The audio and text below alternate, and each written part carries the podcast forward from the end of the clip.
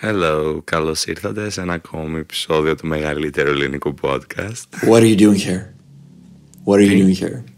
What are you doing here? What are you doing here? είναι Κάνα αυτό; τον Bojack, αλλά δεν το κατάλαβες.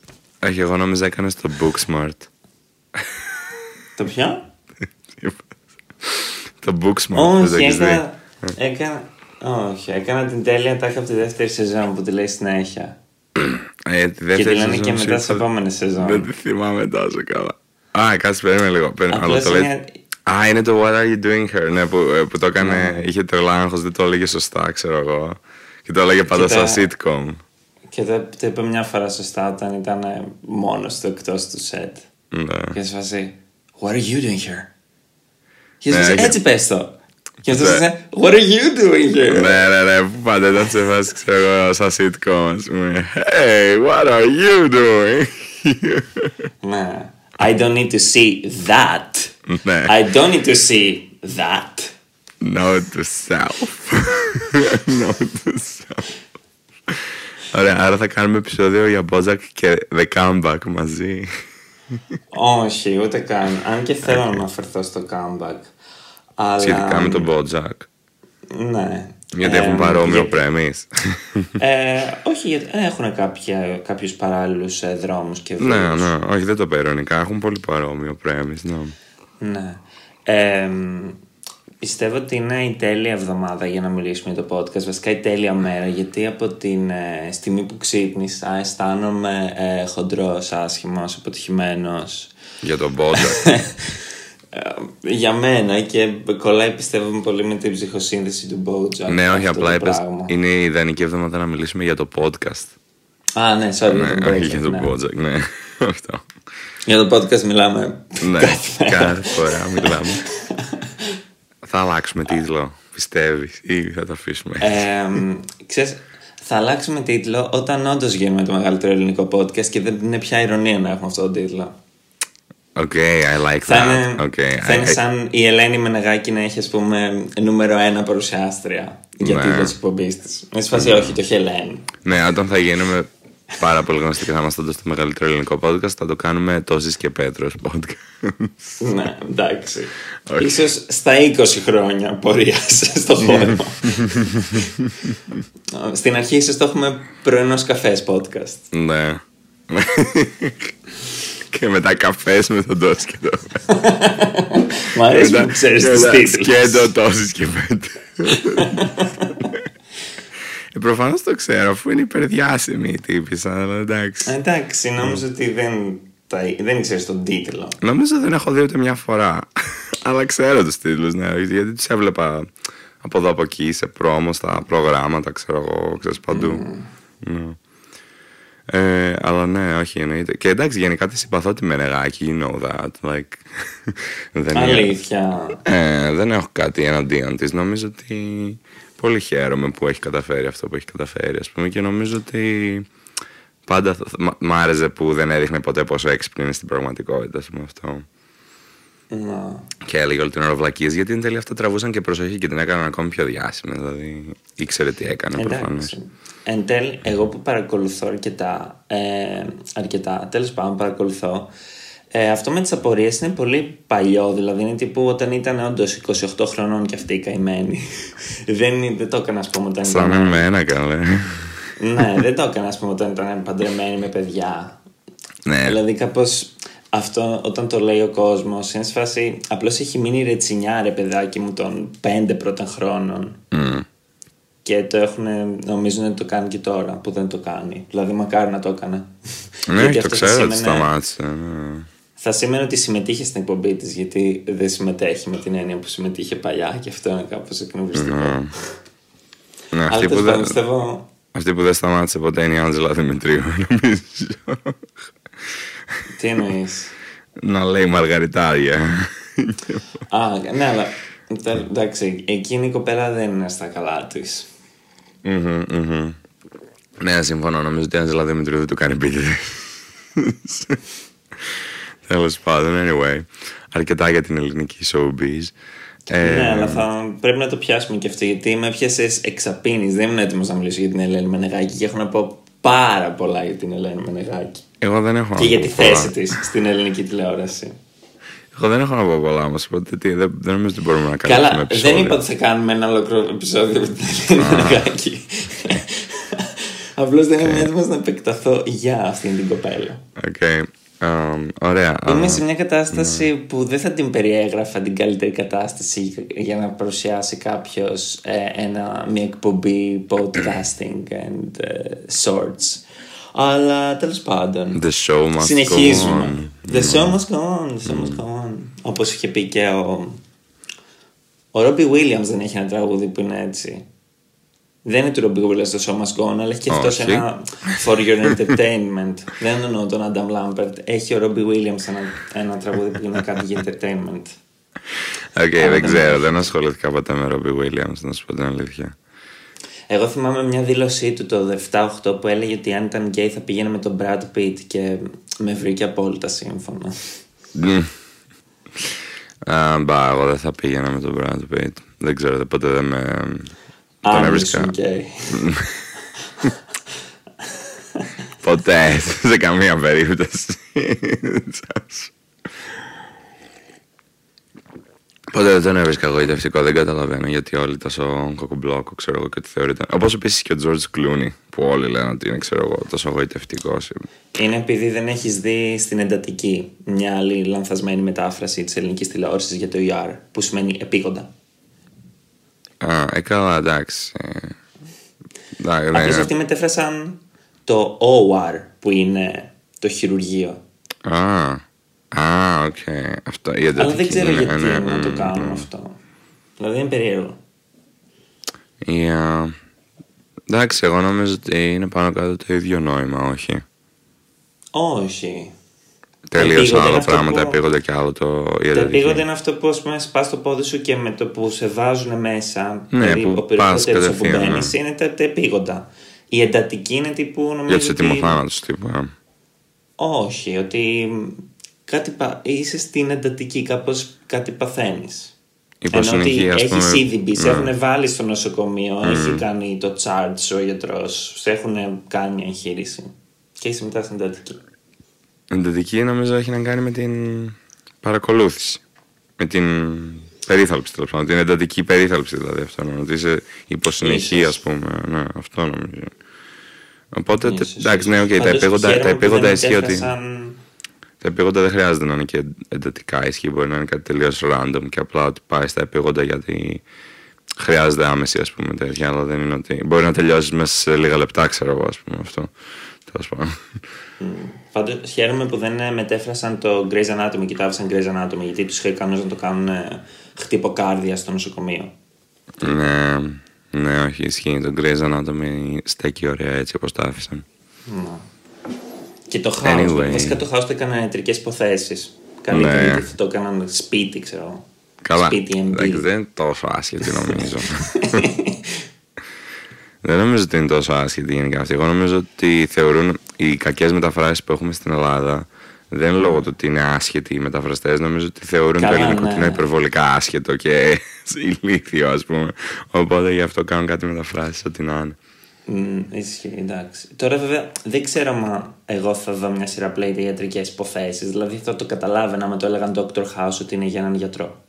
Ναι, Ε, του εντάξει, doctor, αλλά το εσύ doctor. δεν είσαι. Αυτό δηλαδή, όταν αυτοί σκέφτονται το ηλίθιο ελληνικό κοινό, δεν νομίζω ότι έχουν εσένα κατά νου. Ε, εντάξει, στο start το έδειχνε. Δηλαδή ήταν, είχε και ένα νεανικό προφίλ. ναι, το Doctor Who, ας πούμε, το αφήσανε Doctor Who. Φαντάζομαι να το μεταφράζανε. Ποιος γιατρός;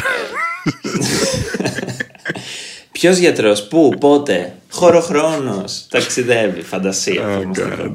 Μμμ. Αυτό το- βασικά το έκαναν ένα αστείο και στον Μπότσακ με τον Doctor Who. Που Για ήταν ένας πες. Ασιάτης γιατρός. Ασιατικής καταγωγής.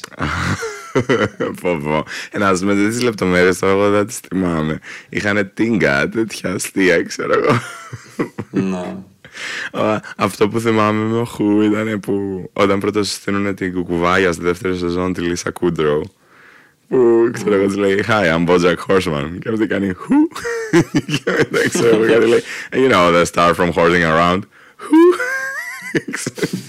Και επειδή είναι- ο χαρακτήρας είναι κουκουβάγια, ξέρεις είναι λες και Κάνει Ναι, απλά έχει την κραυγή πολύ της αστεία. κουκουβάγιας. Ναι. Και ήταν και ωραίο για το χαρακτήρα του Μπότζακ, γιατί αυτός πάντα λέει I'm Bojack. Horseman, obviously. Ναι. Ε, ναι, όχι, και μετά γι' αυτό την ερωτεύτηκε. Γιατί ήταν ο πρώτος άνθρωπος που δεν ήξερε, δεν είχε ιδέα ποιος είναι. Γιατί αυτή ήταν σε κόμμα για 30 χρόνια, ξέρω. Ναι.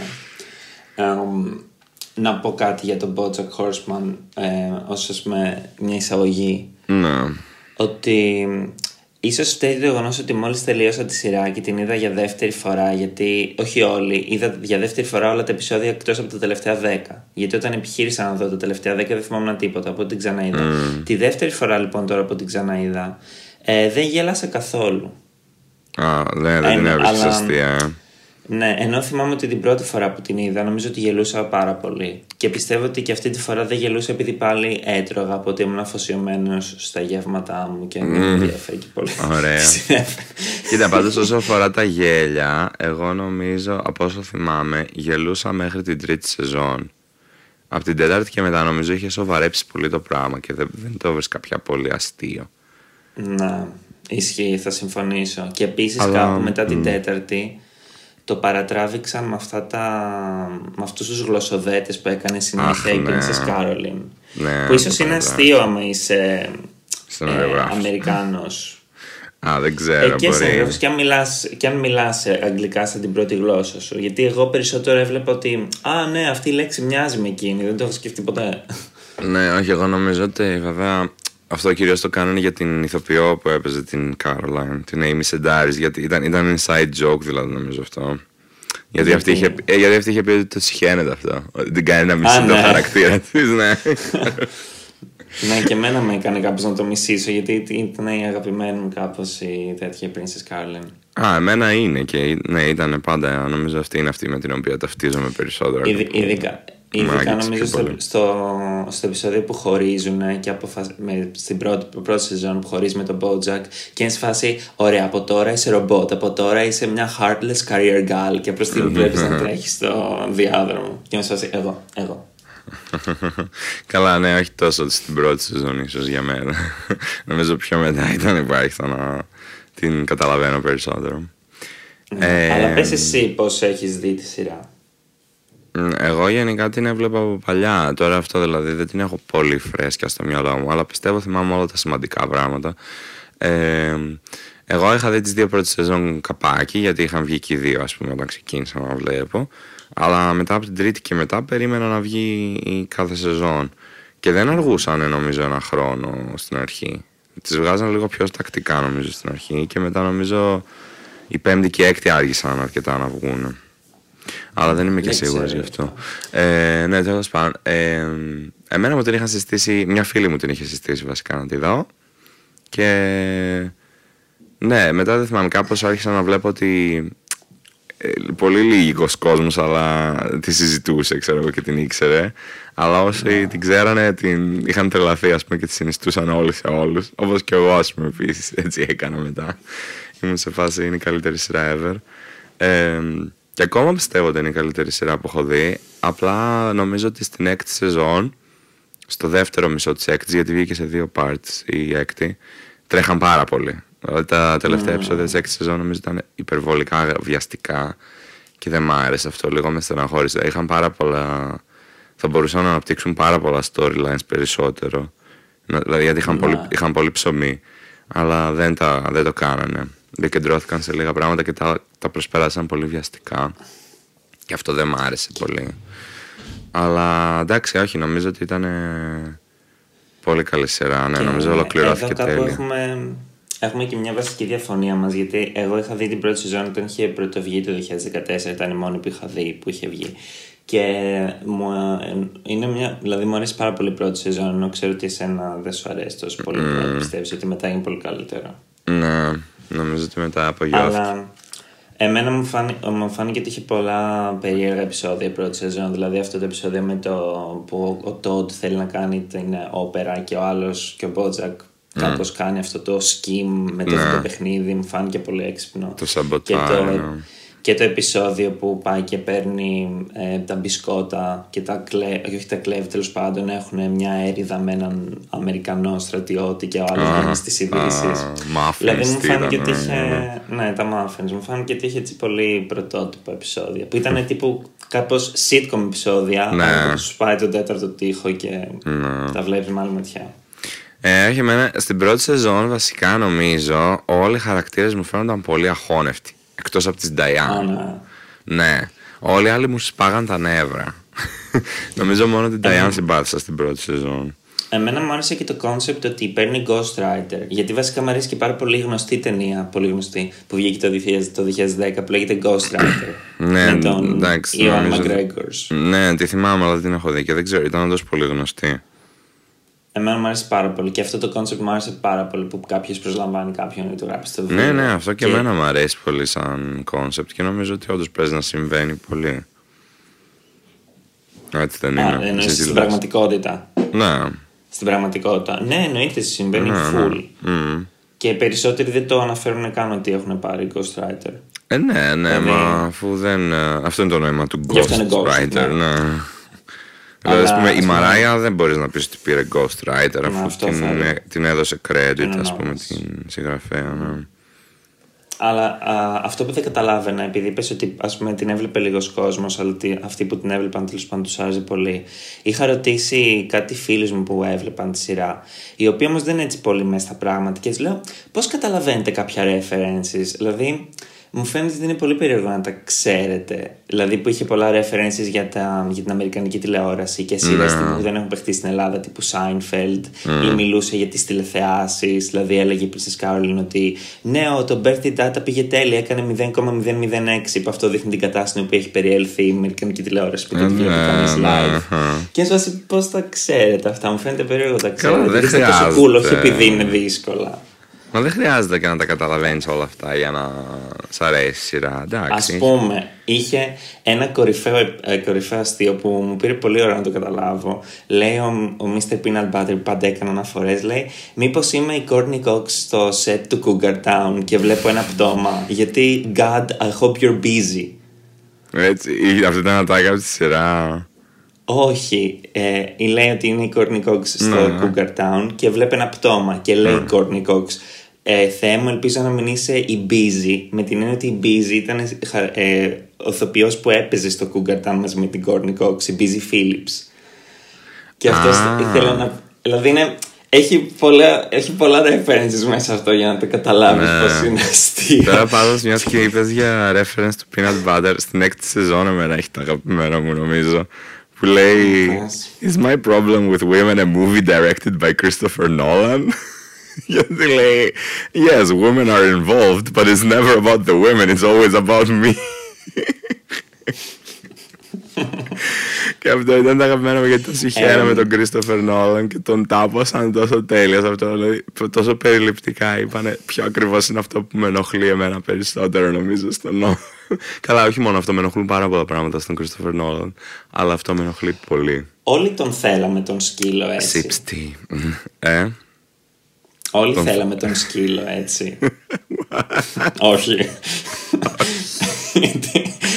Καλά, καταρχάς, sorry λίγο, αλλά βλέπεις animated σειρά και ας πούμε τι γουστάρει κάποιο χαρακτήρα. Εγώ δεν μπορώ να το κάνω αυτό, sorry. Συγγνώμη, αλλά ο τύπος του σκύλου του Mr. Peanut Butter ήταν ε, πραγματικά αυτό που ψάχνω. Oh god.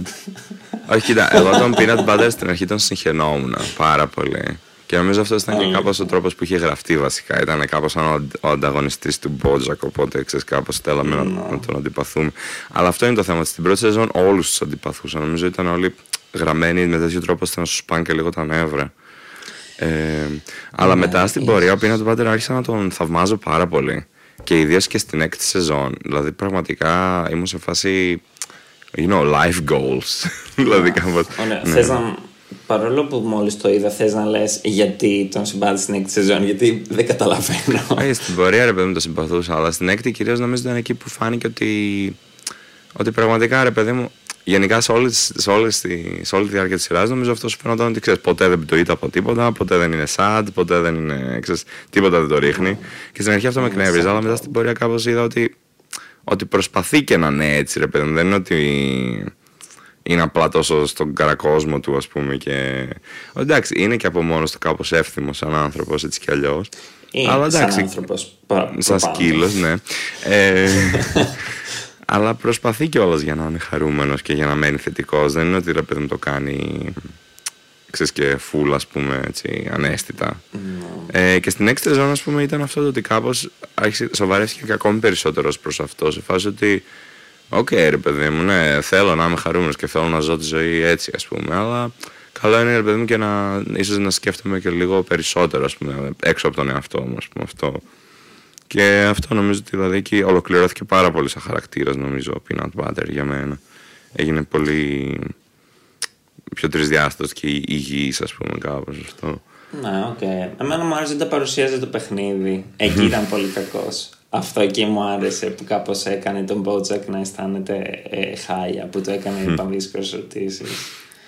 και γενικά μου άρεσε όταν ενώ τον αγαπάει πάρα πολύ τον Μπότζακ και λέει κάθε φορά, ξέρω, Α, είμαστε σε crossover επεισόδιο. Mm. Και όταν όντως είχαν πάει στο set του Mr. Peanut Butter's House που είχε χαρεί πάρα πολύ και ήταν ναι, ναι, στο set ναι. Αλλά σε αυτό το, στο, στο τηλεπαιχνίδι μου άρεσε εκεί που τον, που τον έψινε πάρα πολύ άσχημα. Ναι, γιατί το έκανε αυτό όμως, τι είχε γίνει; Ε, του είχε πει ότι γουστάρει την Diane, κάτι τέτοιο. Α, OK, OK, ναι. και αυτό στη δεύτερη ήταν. Ναι, αλλά εμένα επίσης μου άρεσε το γεγονός ότι αυτός θα έκανε τα πάντα. Δηλαδή, ό,τι δουλειά ήταν να κάνει θα την έκανε. Δηλαδή, θα γίνει τηλεπαρουσιαστής ή θα ναι, παίξει μια σειρά. Αυτό την άλλη φορά είχε πάει σε ένα κατάστημα να πουλάει παπούτσια. Ναι, τέλειο. Βασικά ναι, αυτό μου άρεσε πάρα πολύ. Ήταν πολύ free spirited και δεν έπαιρνε τον εαυτό του στα σοβαρά. Ναι, δεν παίρνει καθόλου τον εαυτό του στα σοβαρά. Με αυτό μέσα από το ότι βλέπει τα πάντα έτσι πολύ αισιόδοξα και είναι πάντα χαρούμενος. Είναι και αυτό το ότι δεν το κάνει. Δηλαδή δεν έχει καθόλου ψώνιο ούτε καθόλου. Έτσι, ναι, είναι πολύ ταπεινός, ας πούμε, κατά βάθος. Επίσης, θα τον έλεγες και Ντένι Μαρκορά του Μπότζακ Χόρσμαν, γιατί η Έρικα του είναι η Νινέτα των δύο ξένων η Έρικα είναι αυτή που δεν τη βλέπουμε ποτέ. Που λέμε ναι. good friend Έρικα. Έρικα! ναι. Ε, αλλά κάτι δεν κατάλαβα. Α, είναι η Νέτα είναι αυτή που μιλάει στο τηλέφωνο η Ντένι Μαρκορά όλη την ώρα, αλλά ποτέ δεν ξέρουμε ποια είναι. ναι. Ναι, okay, Το οποίο είναι επίσης κλεμμένο από κάπου από μια άλλη αμερικανική σειρά, από το Golden Girls νομίζω. Ναι, εντάξει, νομίζω ότι αυτό είναι αρκετά συνηθισμένο τρόπο σε sitcom, ας πούμε, κυρίως αυτό. Ότι... Α, ναι.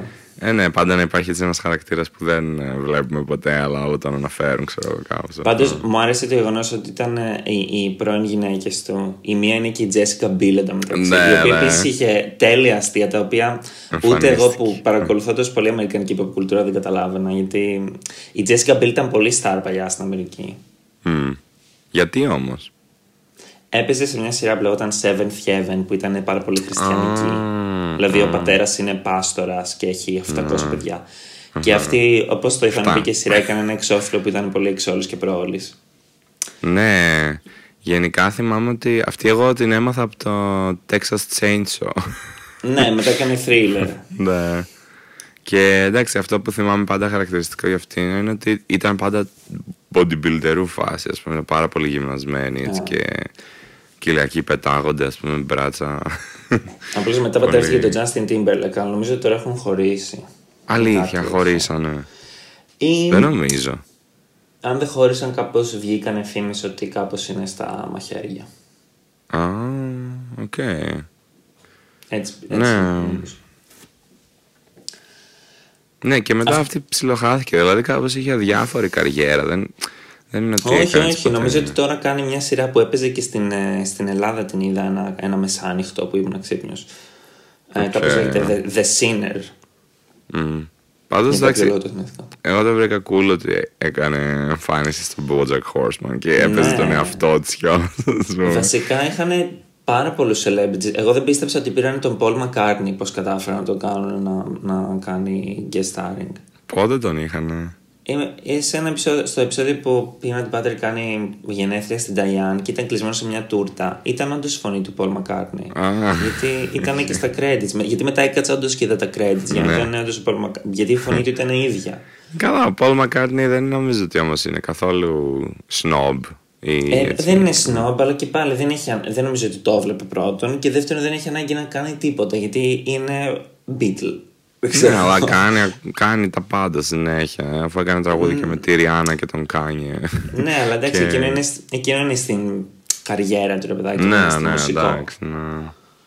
Τώρα αυτό δεν ξέρω πώς το έκανε. Μ, Μα είναι πολύ ωραία σειρά ο Μπότζακ. Εγώ καταλαβαίνω γιατί την αγαπάνε. Ναι, τόσο αλλά δεν πολύ. είχε. Α πούμε, νομίζω είχε κάνει ένα ε, guest appearance στο 30 Rock. Αλλά το 30 Rock ήταν. ε, Μπορεί να μην ήταν νούμερο ένα σειρά σε τηλεθέαση, αλλά ήταν νούμερο ένα σειρά σε βραβεία και τέτοια. Και υπήρχε, υπήρχαν περισσότερες πιθανότητες να έχει δει το 30 Rock ο Paul McCartney παρά να έχει δει το Bojack Horseman, μια σειρά στο Netflix. Τι λες, εγώ νομίζω τον Bojack Horseman όλοι οι διάσημοι το βλέπουν γιατί κάπως. Αχ, τώρα πραγματικά. Αλλά θα διαφωνήσω με το γεγονός ότι ο Paul McCartney είχε καθίσει και ανοίξει το λάπτοπ του, μπήκε στο Netflix και είδε μια σειρά με ένα άλογο. Εγώ πιστεύω ότι θα έχει δει. Ούτε Ε, καν. η- Η Paris Hilton το έχει δει. Της Paris Hilton της αρέσει πάρα πολύ. Μαλάκα, τώρα πραγματικά μου συγκρίνει το Paul McCartney με Paris Hilton, θα τρελαθώ. Γιατί όχι, είναι και δύο του δισεκατομμυριούχοι elite. ναι, ο ένας είναι και 77 χρονών. Δηλαδή, εντάξει, δεν ξέρω. Εντάξει. δεν είναι και μες στα πράγματα. Ε, καλά, σιγά δεν θ' αράζει σπίτι του να βλέπει. Εντάξει, πιστεύω μια ότι η οθόνη. κόρη του το βλέπει και του είπε Μπαμπά, ε, ε, ε, έμαθα ότι ο agent σου σε πήρε τηλέφωνο για να παίξεις το BoJack. Μήπως θες να παίξεις. Εντάξει, οκ, πιθανό σενάριο. Ναι. Γιατί η κόρη του άκουγε πολύ Katy Perry και είχε βγει και ο καημένος και πει ότι το Firework είναι πολύ καλό τραγούδι. Τι να έλεγε. Okay, well, it's not her best, αλλά εντάξει.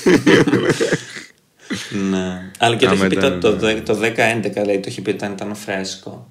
ναι, άμα ήταν να εξυμνήσει κάποιο, αυτό θα έπρεπε να εξυμνήσει. Ποιο θα εξυμνούσε το Peacock; το Teenage Dream. Το ίδιο του. Ε, ούτε αυτό θα ήταν Ε, πολύ σοβαρό, νομίζω, για να το εξυμνήσει. Μάλιστα. Ναι, αλλά το Peacock είναι το καλύτερο της τραγούδι. Τέλος πάντων. Το τραγούδι εσένα σου είχε αρέσει που είχαν κάνει στον Bojack Horseman για τις εκτρώσεις; Το Sextina Aquafina. Ε, δεν ήθελα πιο μετά να μιλήσω γι' αυτό, αλλά τέλος πάντων, ας πάμε εκεί. Είναι, γενικά αυτό το επεισόδιο εμένα ήταν, είναι ίσως το αγαπημένο μου όλης της σειράς. Ε, νομίζω ότι. Εντάξει, μπορεί αργότερα να είδα και κάποιο άλλο που μου άρεσε πολύ. Αλλά αυτό το επεισόδιο παίζει να το έχω δει άπειρες φορές. Και εντάξει, Sextina Aquafina λάτρεψα. Γενικά όλο αυτό το επεισόδιο το λάτρεψα. Και το τραγούδι είναι εννοείται, το γούσταρα τρελά. Και επίσης, Πέτρος, σου έχω και μια αποκάλυψη, δεν ξέρω αν στην είχα πει τότε, αλλά σε ένα πάρτι μας στο στέκι μεταναστών, τον QP, το είχα βάλει αυτό το τραγούδι. Δεν θυμάμαι αν είχες βάλει τραγούδι, αλλά θυμάμαι να παίζει μ, στο video wall κάτι παρεμφερές. Α, μπορεί και αυτό να παίχτηκε, ναι, αλλά όχι, το είχα βάλει. Και επίσης και στο Μικρόπολο μια φορά που έκανα την J-Set πολύ πιο πρόσφατα. Ναι, ε, γενικά- Το έβαλα. αυτό το τραγούδι αυ- μου αρέσει πολύ.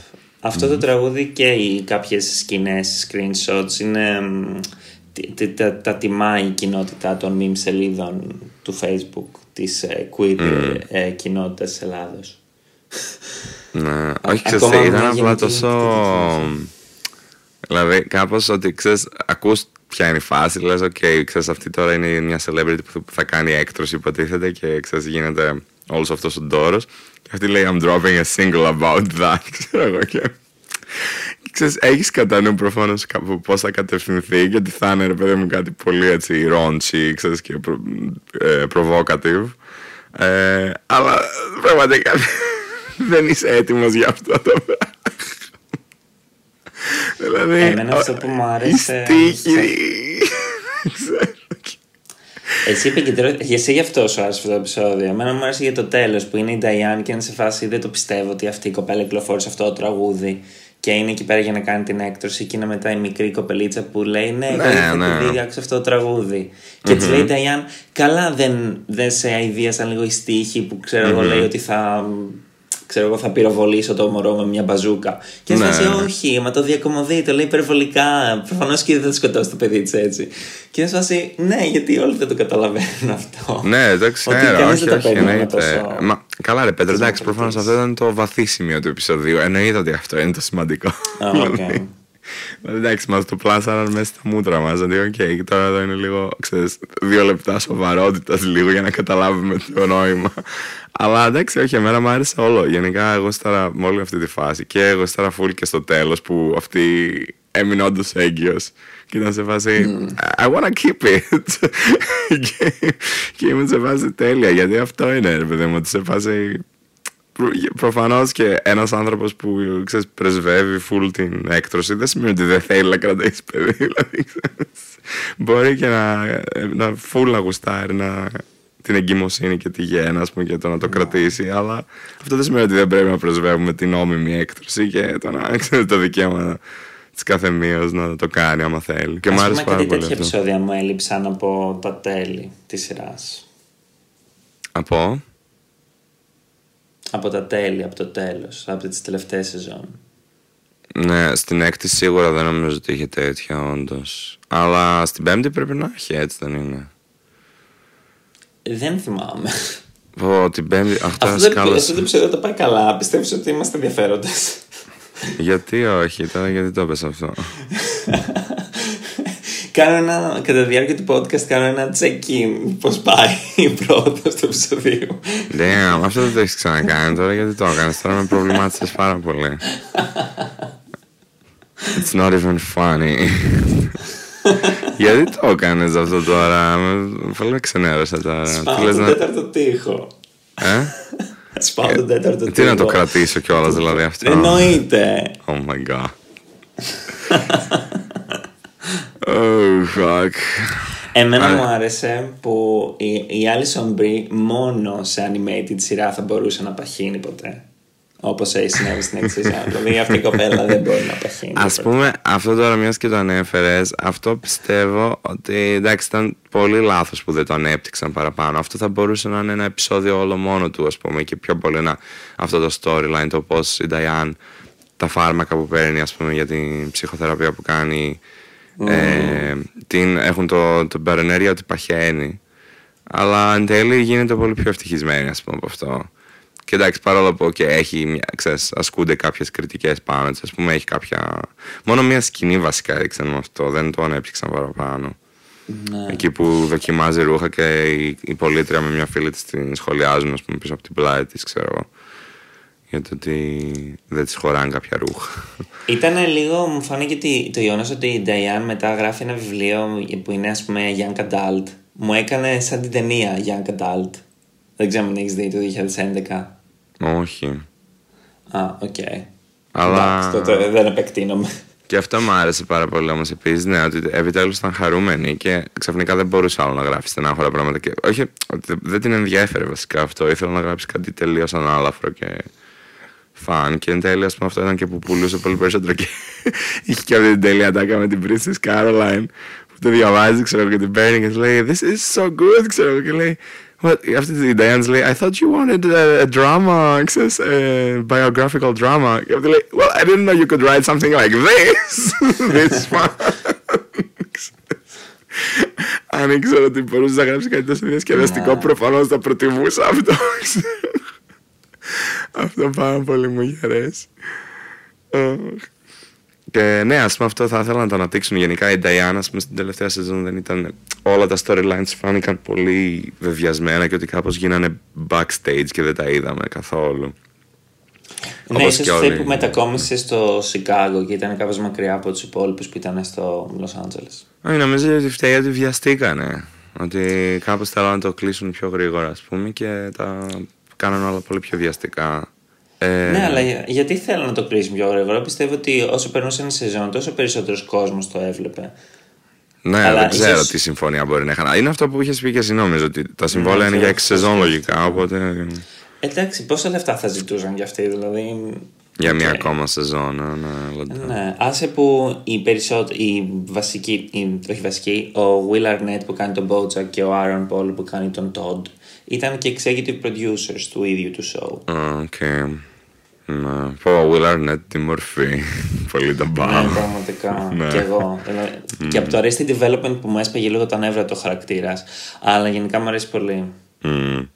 Και στο 30 Rock κάνει έναν τέλειο γκέι χαρακτήρα Will Arnett. Είναι από και το κρύβει. Είναι απίστευτος. Μμ. Οκ, εγώ δεν τον έχω Και- δει σε πολλά, οπότε δεν Ναι, ξέρω ναι, ναι, τόσο. τον αγαπώ. Όταν χώρισε με την Amy Poehler, ε, εί- είχα πάθει συγκοπή μου σε φάση καλύτερα να χώριζαν οι γονείς μου παρά να χωρίσει ο Will Arnett και η Amy Poehler. Οκ, οκ, cool. ναι, μα ήταν super Ηρέμησε. duper ζευγάρι. Μμμ. Αλήθεια. Οκ. Δεν το πιστεύω ακόμα. Και αυτός τώρα ξαναπαντρεύτηκε και κάνει ένα καινούριο παιδί. Okay, Ναι, wow. αλλά επίσης πάνω σε αυτό το σημείο να πω ότι βαριόμουν με κάθε storyline του Todd και αυτό πιστεύω έχει να κάνει με το γεγονός ότι μισώ τον Aaron Paul. Τον Α. ίδιο τον άνθρωπο. Α, γιατί, Ε, και ίσως γι' αυτό. γιατί τον μισείς. Α, ο, δεν έχει κάνει κάτι, απλώς δεν, δεν ξέρω, δεν μου κάνει σόι. Εμένα ο Τόντ Ε, με κούραζε στην αρχή. Δηλαδή νομίζω από την τρίτη σεζόν άρχισα λίγο να τον συμπαθώ και να μ' αρέσει. Στις δύο πρώτες σεζόν με είχε κουράσει αρκετά. Και γενικά πω, ήταν και το πρώτο επεισόδιο της τέταρτης νομίζω που εκεί είχαν κάνει κάτι βλακείες ο Todd και απλά δεν Δηλαδή. ήταν τόσο αδιάφορο γενικά όλο εκείνο το επεισόδιο. Όταν ξεκίνησα αυτό και είδα το πρώτο επεισόδιο ήμουν σε φάση πω, πω, αυτή η σεζόν δεν θα πάει καλά. Πολύ ναι, αλλά μας, στεναχωρέθηκα. πες Ε, μας με τι έγινε για να καταλάβουμε. ε, τίποτα, ήταν ένα πολύ random επεισόδιο. Ήταν εκείνο νομίζω που γράφει ο BoJack ένα γράμμα στην Diane. Ε, ή όχι. Όχι, αυτό παίζανε Δεν στην αρχή της ξέρω. Πέμπτης. Λάθος. Όχι, όχι, όχι, λάθος. Η αρχή της Τέταρτης είναι που ο BoJack λείπει. Έχει, είναι off, off the grid, Ναι. ξέρω εγώ. Και η Ταϊάν του αφήνει voice message, νομίζω. Κάτι τέτοιο. Γιατί τον ψάχνει να τον βρει, κάτι τέτοιο, ας πούμε. Είναι που στο τέλος της τρίτης σεζόν ο Μπότζακ κάτι βρίσκει, κάτι άλογα που τρέχουν στη, στη ναι, μεριάδα ο εκεί. Todd τι κάνει και σε εκνεύρισε σε Ε, αυτό το Τίποτα, κάτι επεισόδιο. χαζά έκανε. Κάτι είχαν στήσει έναν, έναν αγώνα με σκι, έλκυθρα, κάτι τέτοιο χαζάκι. Α, κάτι κατάλαβα, που ο κατάλαβα, Τόντ ναι. πετούσε με κάτι μπαλόνια και μετά προσγειώθηκε κάπως και κέρδισε τον αγώνα. Ήταν εν τις τέλει αυτός. εκλογές. Δεν θυμάμαι, ναι, ναι, ναι, κάτι εκλογές. Ναι. Τέλος πάντων, Αυτό με ήταν τις ένα- εκλογές. Αυτό με τους κλόν και οδο, που είναι οδοντογιατροί. Αυτό με το sex robot που γίνεται πρόεδρος μιας εταιρείας. Ναι. Αυτό που. ε, δεν θυμάμαι τώρα, που πάει φυλακή επίσης. Γενικότερα όλο το στολέ του ότι ήταν χάλια. Το μοναδικό ενδιαφέρον ήταν ότι ήταν asexual και είχε κάνει αυτό το, το app για τους asexual. Όχι, ενδιαφέρον για μένα είχε πάρα πολύ και σχέση με τη μαμά του και με τον πατριό του. Και Είναι αυτά που τα την είδαμε σε storyline. δύο επεισόδια στο τέλος κι εσύ. Ε, Ναι, είχε όχι, την, τελειώσει. την είχαν ξαναναφέρει όμως. Ναι, τα είδαμε Ναι, αλλά μόνος δεν στο μας τέλος, είχαν αλλά πει το- ήταν κάτι. κάτι που αναφερόταν αυτό γενικά. Είχε αναφερθεί μια φορά σε ένα flashback και να το δούμε να φεύγει από το σπίτι του. Όχι, αυτό γενικά και ο Μπότζακ το έλεγε ρε παιδί μου σε φάση όταν Ναι, το αναφερόταν στον έλεγε, Todd, αλλά ότι, ναι. αυτό δεν, τον, επι- δεν το βλέπαμε σαν κάποιο storyline. Δηλαδή, Ναι. είχε πάντα, πάντα κάτι χαζά τύπου και είχε κάτι ηλίθιες ιδέες τύπου εμ, αλμυρό παγωτό.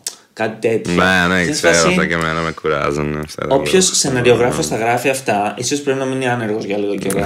Κάρο και εντάξει, χαλάρωσε λίγο. Και πιστεύω Βέβαια, ότι είχε βασικά εκείνο ήταν- το φοβερό που με τον ε, Mr. Peanut Butter που ενθουσιάζονταν, ξέρω εγώ, με αυτές τις ιδέες του Todd. Οχ, Και ναι, σκέφτεται και να κάνουν κουραστικό. ένα το. Σκέφτονται για φαγάδικα να κάνουν κάτι και λέει, ξέρω, σε κάποια φάση, or a falafel house. Και του κάνει ο Todd, wait, did you say falafel or falafel?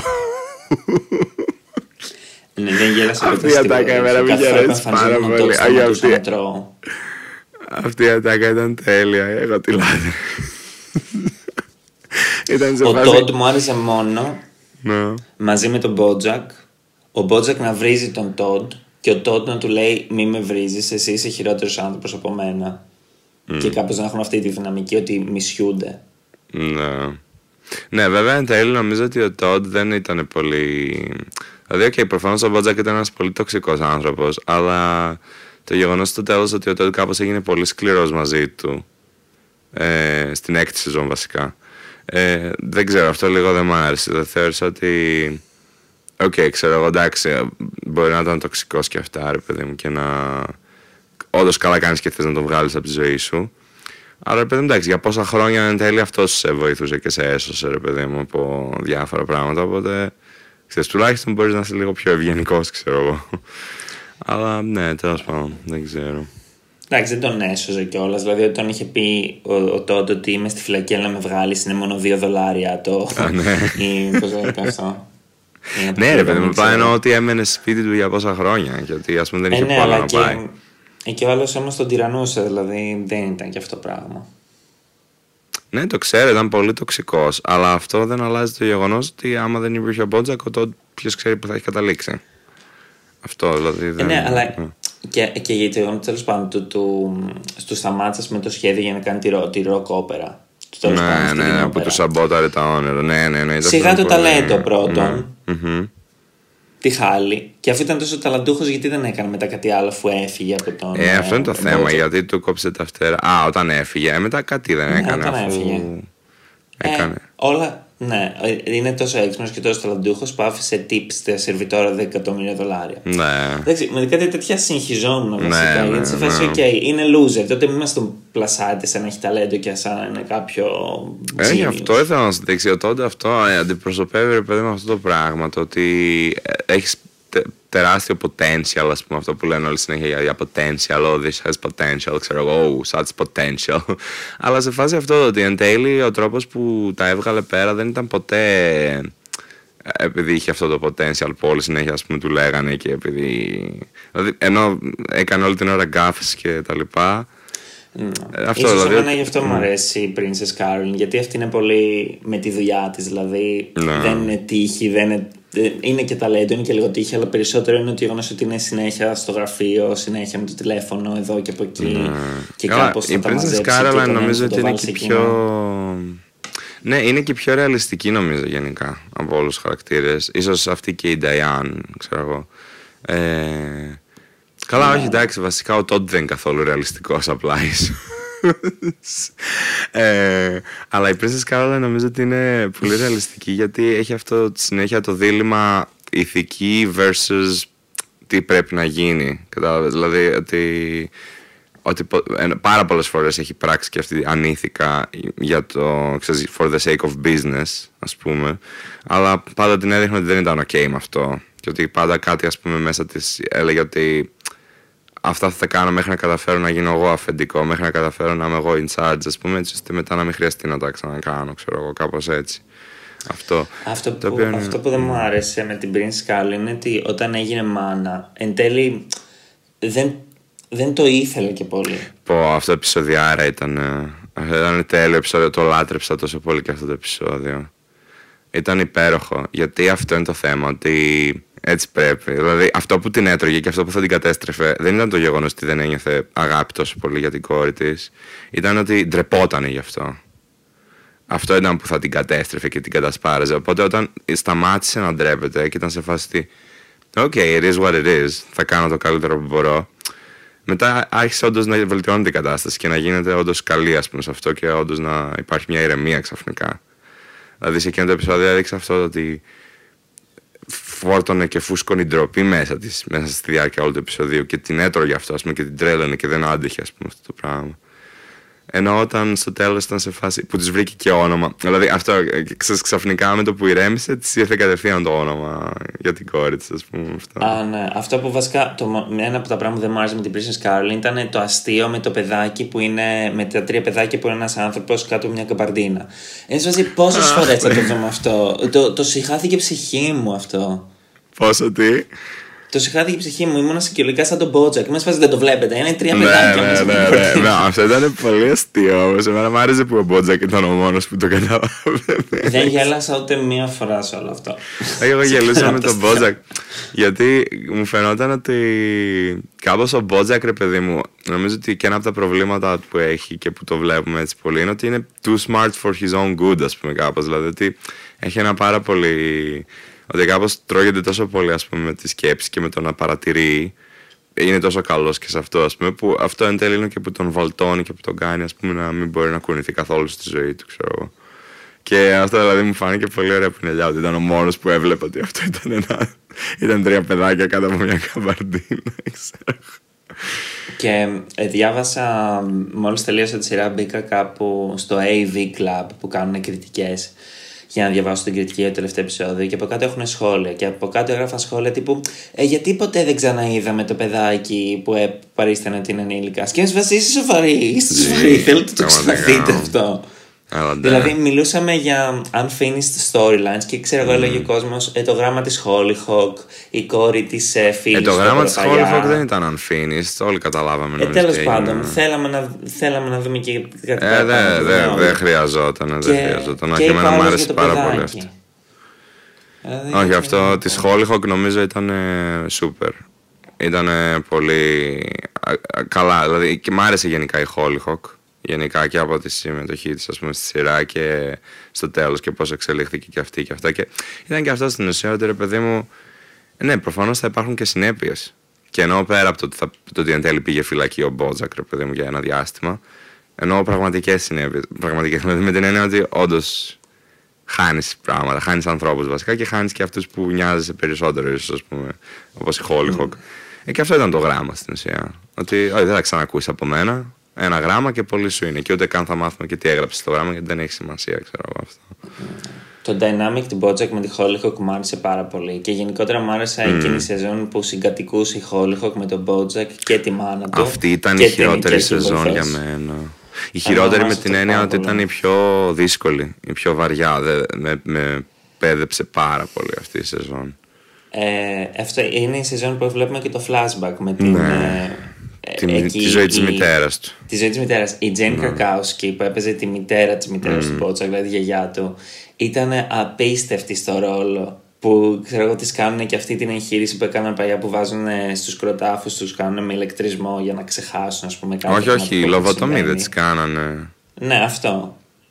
Η λοβοτομή είναι στο μάτι ρε, που καρφώνουν, καρφώνουν ε, ένα ο... οπτικό νεύρο. Καλέ. Ε; Α, ε, δεν, δεν ξέρω άμα είναι αυτό. Τέλος πάντων, ό,τι και να Εγώ αυτό ξέρω ότι είναι λοβοτομή. Βάζουν ε... ένα καρφί έτσι και με ένα σφυράκι λίγο απαλά το χτυπάνε και σου σου αχρηστεύουν ένα ναι. νεύρο που έχεις εδώ Μπορεί. μπροστά από τη μύτη, ξέρω εγώ, ας πούμε. Ναι. Κάτω πίσω από τη μύτη, δηλαδή. Mm. Και μένεις φυτό, ας πούμε. Αυτό. Ε, mm. Εκείνο το επεισόδιο μου άρεσε πάρα πολύ που είδαμε πώς χάθηκε ο αδερφός της ε, μάνας του Μπότζακ. Πώς Ήταν φρικτό επεισόδιο. Πώς όλο αυτό δημιούργησε τραύματα στη μητέρα της. Και λέγαμε. αυτή έλεγε συνέχεια, συνέχεια έλεγε τη Χόλιχοκ Ενριέτα, έτσι δεν είναι. Σε αυτή τη σεζόν. Ή τον Μπότζακ. Όχι, τη Χόλιχοκ. Ε, Τη Χόλιχοκ έλεγε, ναι. Ναι. Όχι, τον Μπότζακ. Και αυτό. Τον Μπότζακ έλεγε Ενριέτα. Δεν θυμάμαι, είναι τέλος πάντων. Ότι έλεγε συνέχεια Ενριέτα, Ενριέτα. Ναι, ναι. Και σε εκείνο το επεισόδιο βλέπουμε τι έγινε με αυτή την Ενριέτα. Και... Α, ήταν η μαμά της Χόλιχοκ εν τέλει. Ναι, η Ενριέτα, έτσι δεν είναι. Ναι, ναι.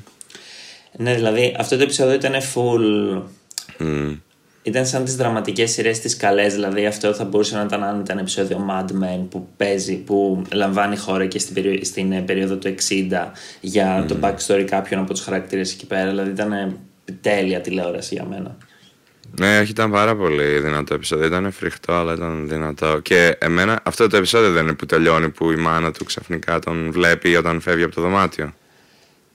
Αυτός πάει να, να την παρατήσει ναι, στο ναι. γυροκομείο το Σάπιο και αυτή λίγο πριν φύγει του λέει Μπότζακ. Ε, ναι. Και σε αυτό το επεισόδιο είναι στο επόμενο που αυτός μένει εν τέλει. Στο επόμενο είναι. Ε, εκεί δεν ξέρω, δεν θυμάμαι ακριβώς τώρα σε ποιο είναι.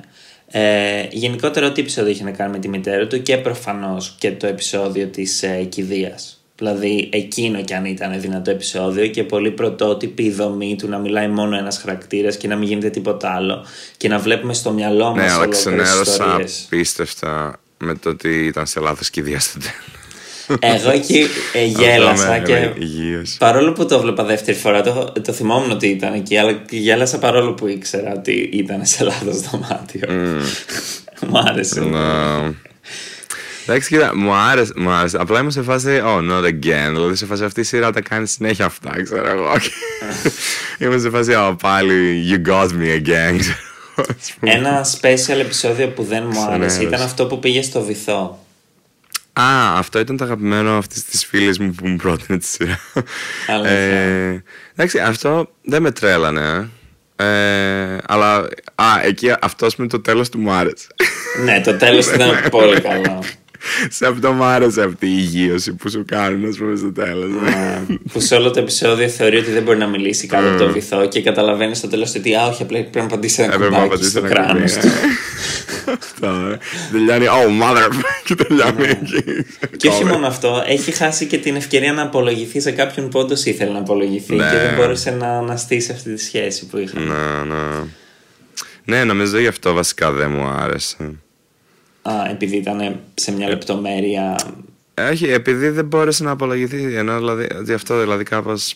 Ναι, τέλος πάντων, δεν ξέρω. Να το θέλεις και να εκ των πραγμάτων. Ε, ναι, και λες και είναι τόσο. Δηλαδή ότι, okay, είναι που είναι δύσκολο από μόνος του να πράξει, αλλά αυτός δεν είναι ότι δεν κατάφερε επειδή είναι δύσκολο να το κάνει. Ήταν επειδή είχαν κάτι βλακίες, ξέρω εγώ, ας πούμε. Δηλαδή, δεν είναι. Ναι, τέλος πάντων. Anyway, δηλαδή κατάφερε να ξεπεράσει τη δυσκολία της του, ξέρεις, να καταπιεί την περηφάνεια του και να απολογηθεί στην Κέλσι, δεν τη λέγανε αυτήν. Mm, ναι. Και εν τέλει, και εν τέλει άλλος ήταν ο λόγος που δεν κατάφερε να το κάνει, γιατί, γιατί είχαν κάτι άλλες μπουρδες, ξέρω εγώ. Τέλος πάντων. Ε, αλλά κάτσε, εγώ ήθελα να πω κάτι γι' αυτό. Α, ναι, ότι σε εκείνη τη σκηνή που έλεγα πριν, αυτό ότι αυτός φεύγει, ε, αντί, δεν φεύγει εν τέλει και κάθεται μαζί της και την καθησυχάζει τη μάνα του. Όταν αυτή ναι. Έρχεται λίγο στα συγκαλά τη και αρχίζει να παθαίνει νευρικό κλονισμό από τη φάση ότι που είμαι, τι χώρος είναι αυτός, ξέρω εγώ, ξέρω, και την πιάνουν τέτοιες φρίκες. Και αυτός εκεί, ας πούμε, έχει αυτή την, ε, αυτό το δίλημα, ρε παιδί μου, του ξέρεις, στην ουσία να την τιμωρήσει, ας πούμε, ότι εσύ φταίς για όλο μου το βασανιστήριο, ας πούμε, ή να την καθησυχάσει, ας πούμε, την ώρα που παθαίνει αυτή τη φρίκη. Ε, και αυτός κάθεται εν τέλει και την καθησυχάζει. Δηλαδή ότι κάπως, νομίζω ότι εκεί είναι που ο Πότζακ κατάφερε να σπάσει κάπως αυτόν τον κύκλο και να αρχίσει να βελτιώνεται σιγά σιγά σαν άνθρωπος. Βέβαια εντάξει μετά κάνει και άλλες βλακίες στην πέμπτη. Ναι, το έχασε, αλλά εντάξει νομίζω ότι... ας πούμε, ήταν relapse, ρε παιδί μου. Και okay, προφανώς θα, θα έχει και relapses, αλλά νομίζω ότι εκεί ήταν για μένα η πραγματική αλλαγή του Μπότζακ ως προς κάτι καλύτερο. Γιατί στην τελική, ρε παιδί μου, επιλογή είναι το να θες να γίνεις καλύτερα και όχι το να φύγει από τη μέση κάτι που σου κάνει κακό. Ε, αυτό. Ναι, και εμένα μου άρεσε αυτό. Και μετά που μου κακοφάνηκε που άρχισε να πηγαίνει ξανά στα παλιά του ε, λιμέρια και να κάνει ε, ναι, στην πέμπτη ναι, σεζόν. Ναι, στην πέμπτη σεζόν ήταν που κάνανε εκείνη τη σειρά ε, με τον... Ε, ναι, αυτό. Και που πήγε αυτό να, πιστεύω να πνίξει την συμπροταγωνιστριά του. Ναι. Τι εννοείς λάθος σεναριακά; Ε, ναι, βασικά εδώ είναι που έχω το θέμα με το The Comeback. Δηλαδή το The Comeback έκανε τόσο τέλεια αυτή την παροδία του σκοτεινού δράμα καλωδιακή τηλεόρασης που έχουμε τον αντίήρωα ο οποίος ναι. είναι κακός αλλά το συμπαθούμε. Uh-huh. Και όταν το είδα μετά στο Bojack ήταν τόσο φθηνή ποιότητα στη σάτυρα μετά που είδα το The Comeback. Ήταν σαν πω δεν το χρειαζόμασταν αυτό. Καλά, δεν το χρειαζόμασταν. Εντάξει, δηλαδή, ήταν, ήταν μου φάνηκε μια... περιττό. Το μόνο, που ήταν, το μόνο που ήταν ενδιαφέρον ήταν ότι είχαν βάλει τον ε, πρωταγωνιστή του Mr. Robot που είναι σειρά αντίρροπη. Ναι, να είναι ο σεναριογράφος της mm-hmm. ε, σειράς στη σειρά του Bojack. Όχι, εμένα μου άρεσε αυτό αρκετά και Κάτσε, στην πέμπτη σεζόν δεν ήταν και που γίνεται φεμινιστής. Ε, εντάξει, όχι. Και καλά, δεν ξέρω, δεν θυμάμαι. Δεν ξέρω, δεν θυμάμαι. Νομίζω στην πέμπτη ήταν και αυτό. Ήτανε, είχε, είχε πολύ ψωμί και αυτή. Ναι, κάθε σεζόν είχε ένα μικρό επεισόδιο. Απλώς αυτό το. η θεματική, ας πούμε, αυτή η σεζόν, το γεγονός ότι φιλμάρουν αυτή τη σειρά. Ναι. Αυτό με κούρασε αρκετά. Mm. Δηλαδή, ah, και επίσης. Εκεί αισθάνθηκα ότι την Diane την κόλλησαν πολύ με πολύ άγραφο τρόπο να μπει και αυτή, ότι και αυτή κάπως συνεργάζεται με όλο αυτό. Ναι, μπορεί, εντάξει, ισχύει. Αλλά το τελευταίο επεισόδιο που πάει να πνίξει την ε, συμπροταγωνίστριά του μέσα στη σειρά και αυτός το κάνει στην πραγματικότητα γιατί πιστεύει ότι όντως υπάρχει μια πλεκτάνη. Και ήταν και υπό την επίρρεια όμως κάποιων ναρκωτικών δεν ήταν. Ναι, ναι, ναι. Κάτι, ναι, ναι, ναι, αυτό. Αυτό ήταν ε... πολύ καλό. Ναι, ναι, εντάξει, όχι, ήταν βαριά. Η πέμπτη σεζόν μου είχε αρέσει πάρα πολύ γενικά, θυμάμαι. Ήταν, δηλαδή, νομίζω πρώτα ήταν η τρίτη η αγαπημένη μου και μετά η πέμπτη. Έτσι νομίζω το Γενικά είχαν, mm. έκαναν πολύ ωραία επεισόδια με ναρκωτικά, δηλαδή το πώς σε επηρεάζουν και ναι. τα πολύ, πολύ παραστατικά. Ναι. Και ακόμα και αν δεν τα έχεις κάνει ή ακόμα και αν δεν έχεις κατάθλιψη και πώς έδιναν την κατάθλιψη, πώς έδιναν τη, τη νιώθεις ναι. όταν παίρνεις όταν κάτσεις ένα μπέντερ, ας πούμε, και δεν ξέρεις τι σου γίνεται. Τα ναι, ναι. πολύ όμορφα. Ισχύει. Ε, Πάπα, εκείνος στην τετάρτη σεζόν ήταν τώρα που είπες γι' αυτό που μας έδειξε ένα ολόκληρο επεισόδιο πώς είναι ο Μπότζακ. Πώς ζει τη μέρα του ο mm. Μπότζακ, ρε παιδί μας με αυτό. Και ακούγαμε τις σκέψεις του όλη την ώρα. Αυτό το επεισόδιο με διέλυσε. Δηλαδή ήμουν σε φάση τόσο κουρασμένος όταν το τελείωσα. Ήμουν σε φάση πω, σκάσε λίγο. δεν μπορούσε να πραγματικά ήταν τόσο εξουθενωτικό επεισόδιο και αυτό. Η ναι, τέταρτη γενικά σου λέω ήταν η, πιο, ναι, ήταν η πιο δύσκολη σεζόν για μένα η τέταρτη. Δεν, με κούρασε πάρα πολύ. Με την καλή έννοια δηλαδή, αλλά με κούρασε ρε παιδί μου αυτό. Δεν την διασκέδασα καθόλου. Hit too close to home.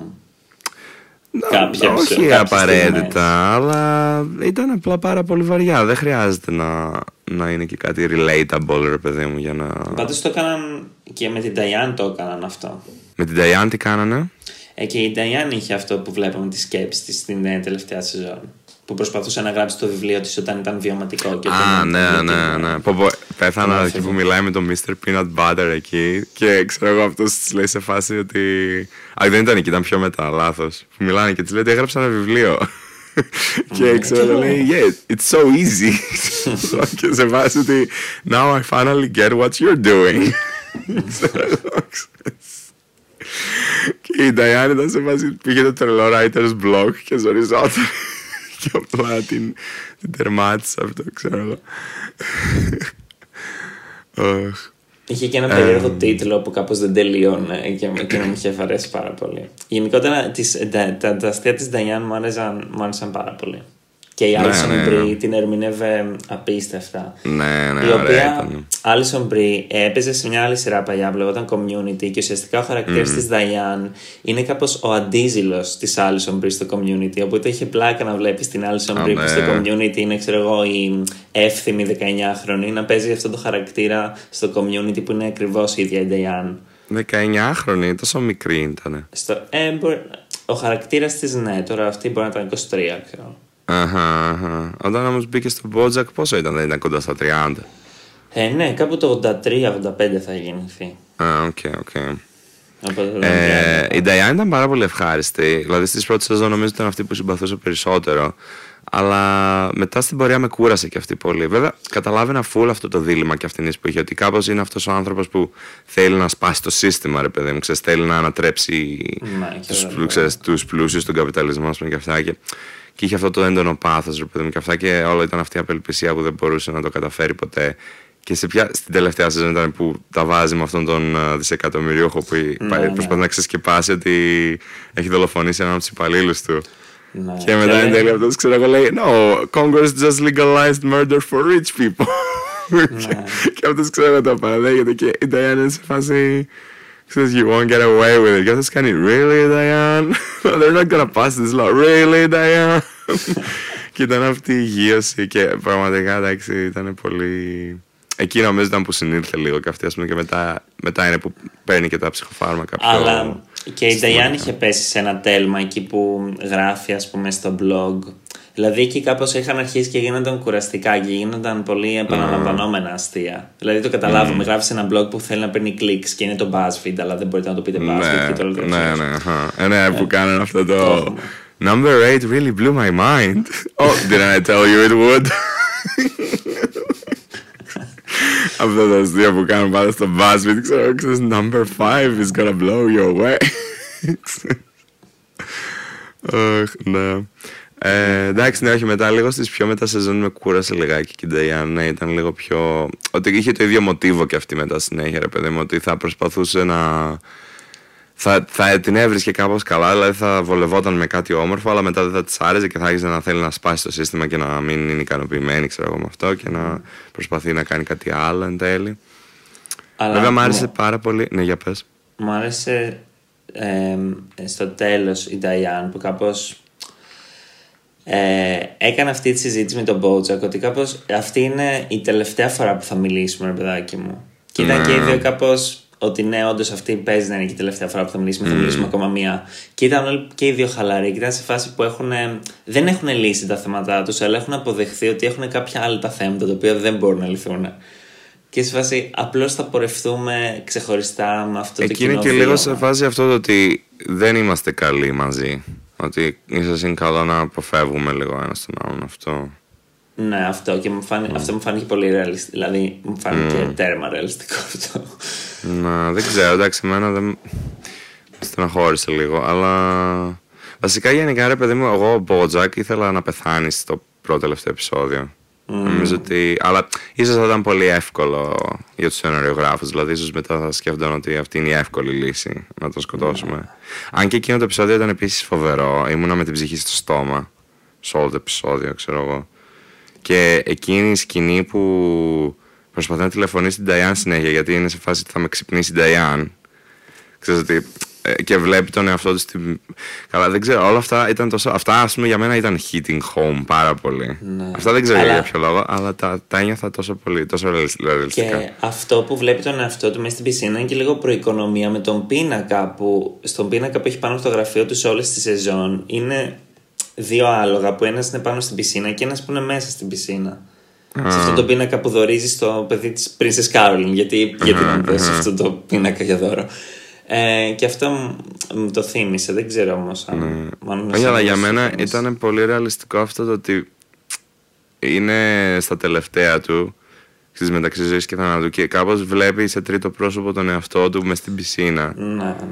και Κατάλαβα. κάπως προσπαθεί να γυρίσει εκεί και είναι αυτό εκεί στο τηλεφόρημα που νομίζω ότι όχι όχι δεν μπορεί να είμαι μες στην πισίνα γιατί θυμάμαι ότι μίλησα με την Diane στο τηλέφωνο και αυτό ξέρεις έγινε μετά είχα βγει από την πισίνα Και μετά και ξανά έπεσε. μετά, ενώ μιλάει στην Diane στο τέτοιο του, που θυμάται, ξαφνικά του έρχεται η ανάμνηση ότι δεν το σήκωσες και πήγες σε voicemail.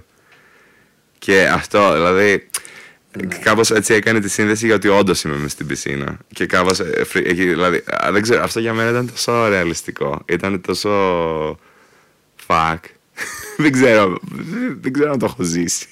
αλλά κάτι Ναι, μου όμως. λέει, δηλαδή, δεν έχει ακριβώς έτσι προφανώς, αλλά αυτό το να... Σε αυτό το επεισόδιο που Ναι, ουσιαστικά πω, πω. μιλάει με όλους τους νεκρούς ανθρώπους που κάπως τον έχουν επηρεάσει. Μόνο με τον πατέρα του νιώθω τη συζήτηση για κάποιο νόημα, γιατί με όλους τους άλλους θα είχε κάπως λύσει τα θέματα. Δηλαδή μόνο με τον πατέρα του είχε τη συζήτηση ότι θα ήθελα να μιλούσαμε έτσι και στην πραγματική ζωή. Δηλαδή με όλους τους άλλους πιστεύω ότι ήταν κάπως πάλι επανάληψη. Εντάξει, ναι, ίσως λίγο ήταν, ναι. Αλλά ο πατέρας ήταν αυτός που φοβόταν να πέσει. Ε, Ή ένας ό- άλλος. Όχι. Ο πατέρας του δεν ήταν καν ο πατέρας του, ήταν ο χαρακτήρας που secretariat. έπαιζε αυτός, ο secretariat. Αυτός που φοβόταν Ναι. να πέσει. Ε, δεν θυμάμαι που μπορεί να ήταν ε, ο, αδερφό, ο αδερφός μαμάς του. Ο ίδιος του φοβόταν να πέσει. Ο, σεκρε- ο πατέρας του, γιατί ήταν ο secretariat που είχε αυτοκτονήσει, δεν φοβόταν να πέσει. Ήταν σε φάση. Μμμ. Αυτός ήταν ο πραγματικός θάνατος, όταν αυτοκτονήσει, όχι όταν πεθαίνεις από καρκίνο που κοροϊδέψες. Πήδηξε γρήγορα, πήδηξε γρήγορα μες στο κοινό αυτός, ε. Ναι. Ναι. Τέλος πάντων, ναι, δεν θυμάμαι, ήταν, μετά ήταν ο άλλος που φοβόταν να πέσει. Εγώ θυμάμαι αυτό με τη μάνα του που είχε κάνει το show της και εξαφανίστηκε. Δηλαδή κάπως αυτό ήταν ε, το closure. Ότι δηλαδή όντως με τη μάνα του έχει υπάρξει πλέον το closure. Οπότε την... Ναι, οι τελευταίες βασικά, της στιγμές ήταν ναι, πολύ όντως όμορφες, ήταν ήταν πράξη. εντυπωσιακές. Δηλαδή έτσι ότι έκανε το show της ας πούμε σε αυτό που ήταν καλή και ξέρεις. Ναι, anyway. Επίσης, η Σάρα Λίν εμένα μας πάει τα νεύρα προσωπικά. Δεν με νοιάζει καθόλου το storyline. Γιατί... Και επίσης πίστευα ότι το, το γεγονός ότι αργότερα τον κατηγορούσαν, ξέρω εγώ ότι αυτός έδωσε το πρώτο ποτό στη Σαραλίν. Αυτή είχε έρθει μέσα στο ε, καμαρίνι του. Αυτός είναι στο καμαρίνι του. Ενήλικας άνθρωπος είναι, ήθελε να πίνει βότκα. Τι το πειράζει που κάτι έγινε στο δικό του καμαρίνι και ήρθαν εκεί πέρα και αυτή το πήγε και το πήρε. Αυτό είναι στη, στη μάνα της που ήταν ε, αμελής. Καλά, ναι. Αυτό, δεν- όχι, αυτό νομίζω ότι Κάτι τέτοια γενικά... με σύγχυζαν γενικά. Όχι, αυτό νομίζω ότι το δείξαν όπως και για τον Μπότζακ που είχαν δείξει ότι ήταν πάρα πολύ μικρός είχε πιει πρώτη φορά αλκοόλ. Αυτό νομίζω ότι το κάνανε γιατί υπάρχει αυτό το μοτίβο που νομίζω ότι ισχύει κιόλας. Δηλαδή ότι όταν έχεις έναν πάρα πολύ δυνατό εθισμό που δεν μπορείς σχεδόν να ξεφύγεις ποτέ, ε, είναι πάρα πολύ πιθανό ότι στην παιδική σου ηλικία πρώτο ήρθες σε επαφή με αυτό. Αυτό νομίζω ήταν το μοτίβο που δείχνανε εκεί. Όχι τόσο το ποιος φταίει, αλλά το ότι αυτό του συνέβη Δεν- από πολλοί παιδιά, γι' αυτό έχουν τόσο δυσκολία στο να το ξεπεράσουν, ρε παιδί μου αυτό. Και μετά που τον κατηγόρησαν ότι έκανε σεξ με τη Σαραλίν, ενώ και οι δύο ήταν ε, σε μια κατάσταση ύπνου και ζάλης και Ναι. δεν είναι ότι ε, και εκείνη ήταν 30 χρόνια και αυτός ήταν 50, δεν είναι ότι αυτός ήταν 25 και αυτή ήταν 9. Καλά, εντάξει, αυτά τώρα τα κάνανε Απλώς- δημοσιογράφοι. Ναι, ναι, ναι, δηλαδή το τα κάνανε ξέρω. Σαν... Ναι, το ναι. κατάλαβα, ήταν γκότσα journalism. Ε, ναι, ναι. Αλλά εντάξει, Όχι. και τι να κάνουν που στη σειρά ήταν ε, πατέρας εισαγωγικά, τέλος πάντων. ο- αυτός Δεν που ξέρω, το την πιο ανέτρεφε. βαρύ δεν ήταν αυτό. Το πιο βαρύ ήταν εκεί που του είχε πει η Barbara Walters ότι σε φάση τον ξεσκέπασε ως προς το ότι παρήσταν ότι δεν ήταν μαζί της για να τη βγάλει καθαρή, ενώ άμα είχε πάει κατευθείαν στην εντατική θα την Ναι, προλαβαίνανε. ναι, με αυτά συμφωνώ. Ναι. Απλώς ήταν τόσο βαρύ το γεγονός ότι περίμενε 19 λεπτά για να πάρει Ναι. τηλέφωνο να έρθει στο ασθενοφόρο, που δεν χρειαζόταν να πει ότι έχεις κακή εικόνα επειδή κάποτε παίζατε σε σειρά πατέρα και κόρη και στην πραγματική ζωή. ναι, ε, κάνατε τώρα σεξ. και συντά, αυτά ήταν εντάξει τα extra gossip που απλά τα χώνανε οι δημοσιογράφοι. ρε παιδί μου, Δηλαδή αυτό ρεαλιστικό ήταν, εγώ νομίζω ότι θα γινόταν αυτό. Ήταν, από βασικά, δημοσιογράφους, και ναι. μου άρεσε, μου άρεσε που είπαν ότι δεν, έχει, δεν βίασε ποτέ καμία, δεν ποτέ ξανάγκασε κάποια να κάνει σεξ, αλλά μου άρεσε το ότι αποκάλυψαν αυτό το μοτίβο, ότι πάντα στις σχέσεις του είχε ας πούμε το πάνω χέρι με την έννοια της εξουσίας. Ότι πάντοτε αυτός ήταν ο ηθοποιός και η άλλη ήταν, ε, ξέρω εγώ, Ναι. η βοηθός του μάνατζερ του. Ή πάντα ήταν η συμπροταγωνίστρια που δεν μπορούσε να την απολύσει άμα ήθελε. Ναι, ναι. Αυτό δεν το, δεν το είχα προσέξει μέχρι εκείνη τη στιγμή. Αχα, ισχύει. Ισχύει, ναι. Ε, εντάξει, πάντως εγώ τη Σάρα Λίν τη συμπαθούσα πάρα πολύ. Ήταν πολύ. Τη λάτρεψα και αυτή είναι και.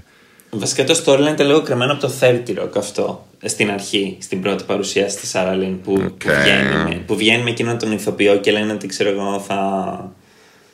Ε, πρέπει να πάμε σε αυτά τα μέρη μαζί γιατί είμαστε celebrity couple. Α, Το έχει ε, καλά, κάνει- εντάξει, το δεν έχει- ήταν το έχουν αυτή η κάνει στο πλοκή. θέατρο. Όμως το θέμα ήταν αυτό το ότι από τα 6, ξέρεις, μετά έγινε 18 που ήταν ας πούμε η sexy teenager και έκανε τη μουσική τέτοια και μετά έγινε 30 και όλοι την ξεχάσανε. ρε παιδί. ναι, ναι, ναι, όχι, δεν Αυτή λέω ήταν η αυτό. Λέω, βασική λέω πλοκή, για, το, ναι. για το, το πρώτο introduction της. Η πρώτη σκηνή της ήταν με αυτόν τον ηθοποιό που έπαιζε κάποτε Τον το Andrew Spider-Man. Garfield, ναι. Τον Andrew Garfield. Ε, στο 30 Εντάξει. Rock έρχεται ο James Franco και θέλει να κάνει σχέση ψεύτικη επειδή τα έχει με ένα μαξιλάρι στην πραγματικότητα. Θέλει να Ναι. κάνει σχέση με την ηθοποιό που παίζει στο show μέσα στο 30 Rock και γράφουν υπογράφουν στο συμβόλαιο ότι θα πηγαίνουν συνέχεια στα Jamba Juice που είναι ένα κατάστημα και ότι θα, ο χωρισμός θα γίνει και μέσα σε ένα Jamba Juice γιατί είναι Εντάξει, οκ, αυτό affiliated. ήταν, εντάξει, αυτό ήταν μια πολύ μικρή πινελιά. Δεν μπορείς να πεις ότι ήταν κλέψιμο αυτό. ρε παιδί. Αυτό μπορεί να το κάνανε και επίτηδες σαν δεν, είπα ότι αστείο. είναι- ναι. δεν είπα ότι είναι κλέψιμο, ήταν ότι μου φάνηκε. μου- μου- δεν το θυμήθηκα. Ναι, οκ. Πριν νομίζω είπες ότι ήταν κλεμμένο από το 30 Rock. Τέλος Εντάξει, πάντων. κλεμμένο, ε, κλεμμένο, δηλαδή δεν υπάρχει παρθενογένεια στην τέχνη κλεμμένο. Ναι, Όχι τέλος κλεμμένο. Πάντων. Θέλουμε από όλο το 30 που θα τη γράψουμε αυτό το στυλ. Λιώχ. Ε, Πάντως, ναι, η Σάρα Λίν νομίζω ήταν έτσι ένα πάρα πολύ στενάχωρο storyline και πάρα πολύ, εμένα με βάρεσε πάρα πολύ άσχημα και από εκεί ήταν που είπα ότι τον Μπόζακ δεν τον, θα, ποτέ δεν θα τον συμπαθήσω ξανά, ποτέ δεν θα τον συγχωρήσω, ξέρω εγώ. Αυτό, ας- ε, η πλάκα είναι ότι αυτός στην πρώτη σεζόν της λέει, ξέρω εγώ, πήγαινε στο rehab και μετά αργότερα είναι που αυτός της λέει, ε, Έλα, θέλω να μεθύσουμε, ξέρω εγώ, μαζί. Από εκεί που αυτή ήταν μια χαρά νυφάλια και τα πήγαινε πολύ καλά ζωή της. Άσχετα που στους τοίχου του Να. σπιτιού της είχε κοκαίνη μέσα. Ε, καλά, εντάξει. Ρε, εσύ, δεν, μα η, η κοπέλα ήταν καταδικασμένη εξ αρχής, αφού ε, είχε φάει και αυτή τη φρίκη. Γι' αυτό εμένα εκείνη ήταν η αγαπημένη μου σκηνή με τη Σάρα Λίν που κερδίζει το Όσκαρ και δεν είναι καν εκεί γιατί είναι στο Μπέντερ με τον Μπότζακ, ξέρω εγώ, Α, και ναι. λιώνουν. Και Ναι, αυτή βασικά- ξέρω, κερδίζει και σε φάση Oh, forgot I was even nominated. και ξέρω εγώ μετά την πιάνει αυτή η, ξέρεις, η υπαρξιακή κρίση, ρε παιδί μου, σε φάση ότι πάντα ήθελα ένα Όσκαρ και τώρα τι κατάλαβα, ξέρω εγώ δεν ήμουν. κα- Και ξέρεις, τι πιάνει αυτό ότι ούτε τα βυζιά μου δεν είναι αληθινά, ξέρω εγώ δεν είναι καν δικά μου. Αυτή την πλούζα τη φοράω γιατί κάποιος με πλήρωσε 8.000 δολάρια να τη φορέσω. και σε βάζει, ξέρεις, ότι. ότι που Μόνο τρώει αυτή τη 8.000. φρίκη ότι τίποτα στη ζωή μου δεν. Μμ; Μόνο 8 χιλιάρικα. Ε, καλά, εντάξει, για μια μπλούζα, ναι, μπορεί 8.000 να την πλήρωσαν, τέλο πάντων. Δολάρια. Ε, μ, την πιάνει έτσι μια, ξέρεις, έτσι, ταχύ τέτοια, ας πούμε, πώς το λένε. Και κάνει αυτό το Am I doomed? Are we all doomed? Ξέρω, και αυτό ήταν πολύ ρεαλιστικό επίσης για μένα. Δηλαδή αυτό ήταν τόσο... Αυτή η αίσθηση της καταδίκης, ρε παιδί μου, το συνειδητοποιεί ότι είναι καταδικασμένη και νιώθει ότι... ου, Η ηθοποιός που την έπαιζε ήταν, είναι καταπληκτική και κάνει και τέλεια δουλειά στο Bob's Burgers που παίζει. Ναι, ξέρω, αλλά δεν το έχω δει το Bob's Burger. Είναι, είναι, απίστε- είναι απίστευτη και στο Bob's Burgers που παίζει ένα παιδάκι πάλι. Ε, και αυτό που μου άρεσε με την κατάσταση του Bojack είναι το γεγονός ότι αποκαλύπτονται ξέρω εγώ, αυτά τα τραγικά πράγματα που έχει κάνει. Και είναι ότι οι- οι φίλοι του, ας πούμε, θέλουν να το βοηθήσουν, αλλά η Diane είναι, είναι κάπως ε, εξουθενωμένη από αυτή την κατάσταση. Δηλαδή Ε, δεν το ναι. πιστεύει ότι θα πρέπει να τον βοηθήσει, να, όχι να απολογηθεί, να ξεπλύνει ουσιαστικά αυτά που έχει κάνει. Ενώ η Princess Carol είναι σε φάση, OK, πάμε, θα πρέπει να κάνουμε ένα σχέδιο. Ναι. Αλλά, και αυ- αλλά και αυτή μετά από την πρώτη συνέντευξη που κάνει και ο Μπότζακ θέλει να κάνει και δεύτερη συνέντευξη και εκείνη μετά είναι εξουθενωμένη και είναι σε Ε, φάση, ναι, Θέλω να πάω ναι. σπίτι μου. Θέλω να πάω Και σπίτι του λέει, όχι, όχι, μία συνέντευξη πρέπει να κάνει. Αλλά δεν επιμένει και πολύ. Ναι, είναι σε φάση, οκ, εγώ σου το λέω. πρέπει να- Δεν πρέπει να ξαναγυρίσεις, ξέρω εγώ. Αλλά αυτό γυρνάει και κάνει το κεφαλιού του. Ναι, γενικά νομίζω αυτό είναι ρε παιδί μου κάπως το όλο κόνσεπτ και τη σειρά. Δηλαδή ότι στην έκτη σεζόν βλέπεις ότι όλοι φεύγουν μακριά από τον Μπότζακ και βρίσκουν την υγειά τους, ρε παιδί μου κάπου. Πραγματικά Αυτό, βρίσκουν την ναι. υγειά τους. Δηλαδή ήταν όλοι σε πάρα πολύ καλή κατάσταση.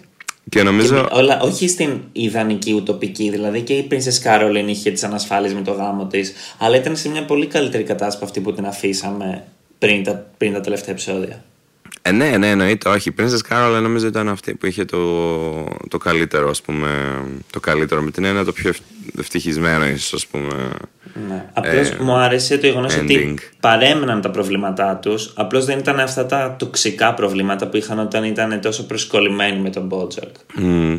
Ε, και νομίζω ότι επίσης έχει και νόημα αυτό το ότι ο μόνος που δεν έφυγε ήταν ο Mr. Peanut Butter, ο οποίος ήταν και ο μόνος που ο Bojack δεν ήθελε στη ζωή του. Mm. και ήταν αυτός που εν τέλει κάπως ο Bojack μετά τον εκτίμησε και ήταν ότι, ok, okay, εσένα θα σε κρατήσω, είσαι καλός φίλος, εσύ ξέρω εγώ. Ενώ οι άλλοι τρεις που τους ήθελα απεγνωσμένα κάπως στη ζωή του, τον άφησαν και οι τρεις και επιτέλους έγιναν ευτυχισμένοι επειδή τον άφησαν, ας πούμε αυτό. Α, έτσι όπως εξέλαβε το φινάλι είναι ότι άφησαν κάπως ε, ανοιχτό το δρόμο για να επιστρέψουν.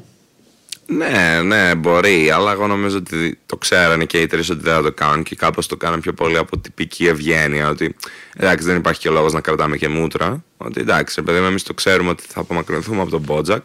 Έχουμε ήδη απομακρυνθεί βασικά, ξέρεις, συναισθηματικά και εσωτερικά, ας πούμε. Οπότε εντάξει, δεν υπάρχει λόγος να μην είμαστε ευγενικοί. Όπως ήταν αυτό στην τέλεια σκηνή εκεί με την Κάρολα που χορεύουν στο γάμο της και Λέει, what if I ever wanna get in the business again? Και αυτή του λέει, well then I can introduce you to some really good agents. Δηλαδή σε βάζει ότι ξέρεις, προφανώς δεν θα ξαναγίνω εγώ η agent της Άρης, παιδί μου. Gecko. Η agent Gecko. Α, ναι, Βανέστα Γκέκο. Δεν σου άρεσε αυτή η χαρακτήρα. Αυτή δεν και μ' άρεσε, αλλά μ' άρεσε πάρα πολύ σε εκείνη τη φάση που η Caroline της κάνει You know, we have so much in common. I don't know why we hate it. We spend so much time hating each other. Και η Γκέκο της κάνει Wait, I never hated you. Did you hate me? Και αυτό είναι αλήθεια. Μετά, άμα ξαναδείς κάποιες σκηνές και αυτά, όντως η Γκέκο ποτέ δεν, δεν έχει κάτι κακό έτσι. Ναι. Ποτέ δεν της ρίχνει χολή, ξέρω εγώ κάτι τέτοιο. Απλά είναι, είναι ανταγωνιστική, ρε παιδί μου, εντάξει, αλλά σε ναι. business ε, aspect, ας πούμε αυτό. Ε, ένα μικρό αστείο που πρόσεξα είναι ότι αυτός ο λαγός, ο Ρούτα Μπέγκα, πώς λέγεται. Ναι.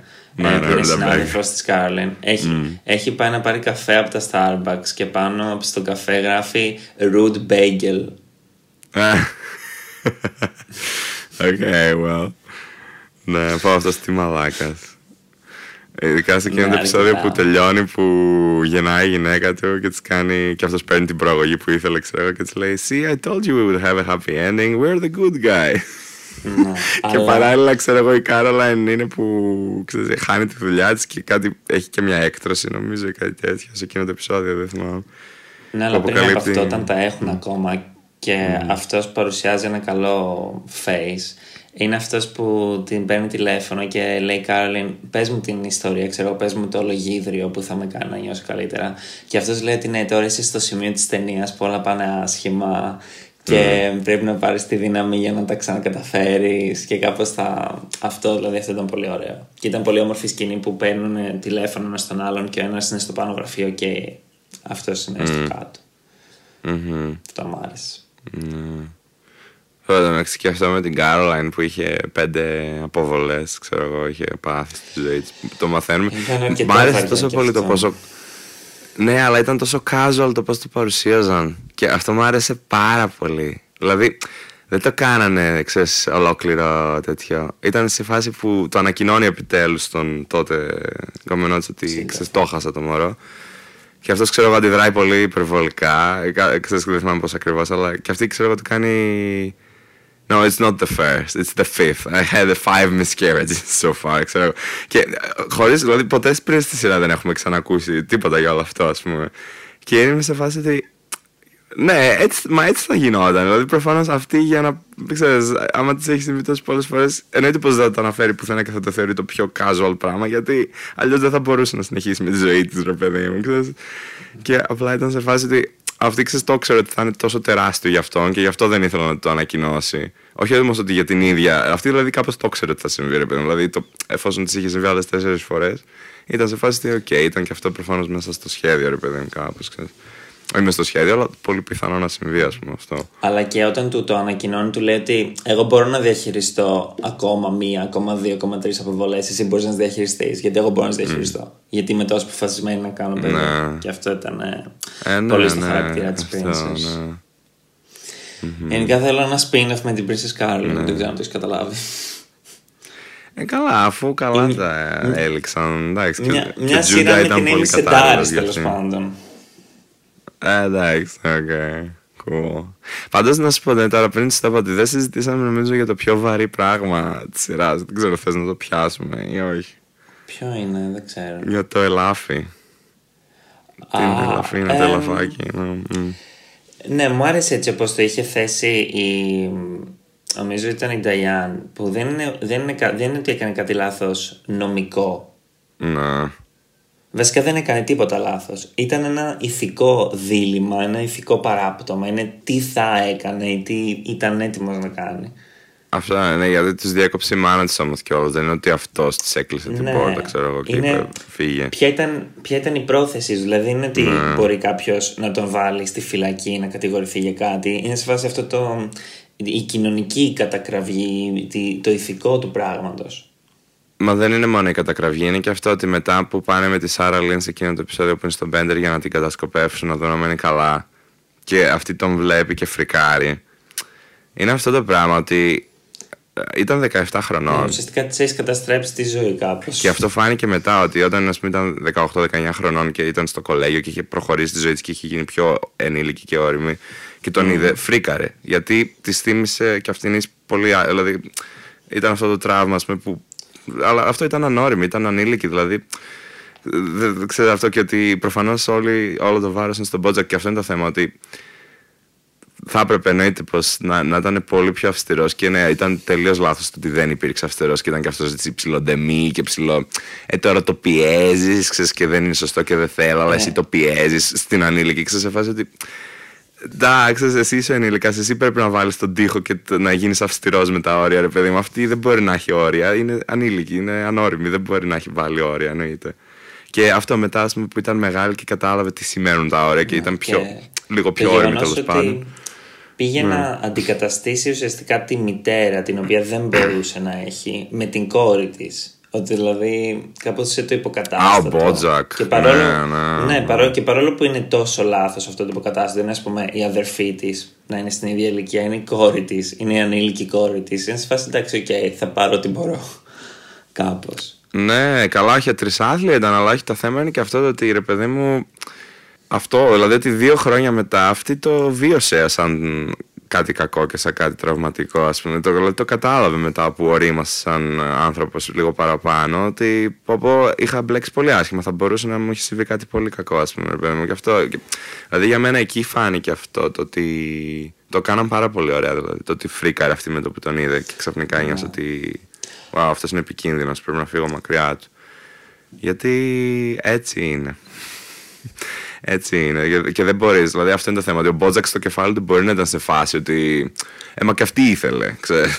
Ναι, όχι μόνο Αλλά- στο κεφάλι ναι. του BoJack. Δηλαδή και, και εγώ, ας πούμε, θυμάμαι τον εαυτό μου να λέω ότι όταν ήμουν 17 ή και μικρότερος, να είμαι σε φάση. Ναι, δεν βλέπω κάτι περίεργο. Δηλαδή, θα ήθελα κάποιον 24χρονο γκόμενο. Ε, Μα τώρα... ναι, και είναι και δικαίωμά σου σαν παιδάκι και σαν ανήλικο να λες τις μαλακίες. Γιατί Ναι, και το αυτό είναι το νόημα. φαντασιώνεσαι Ότι... και το ναι, βλέπεις αυτό, διαφορετικά. ναι.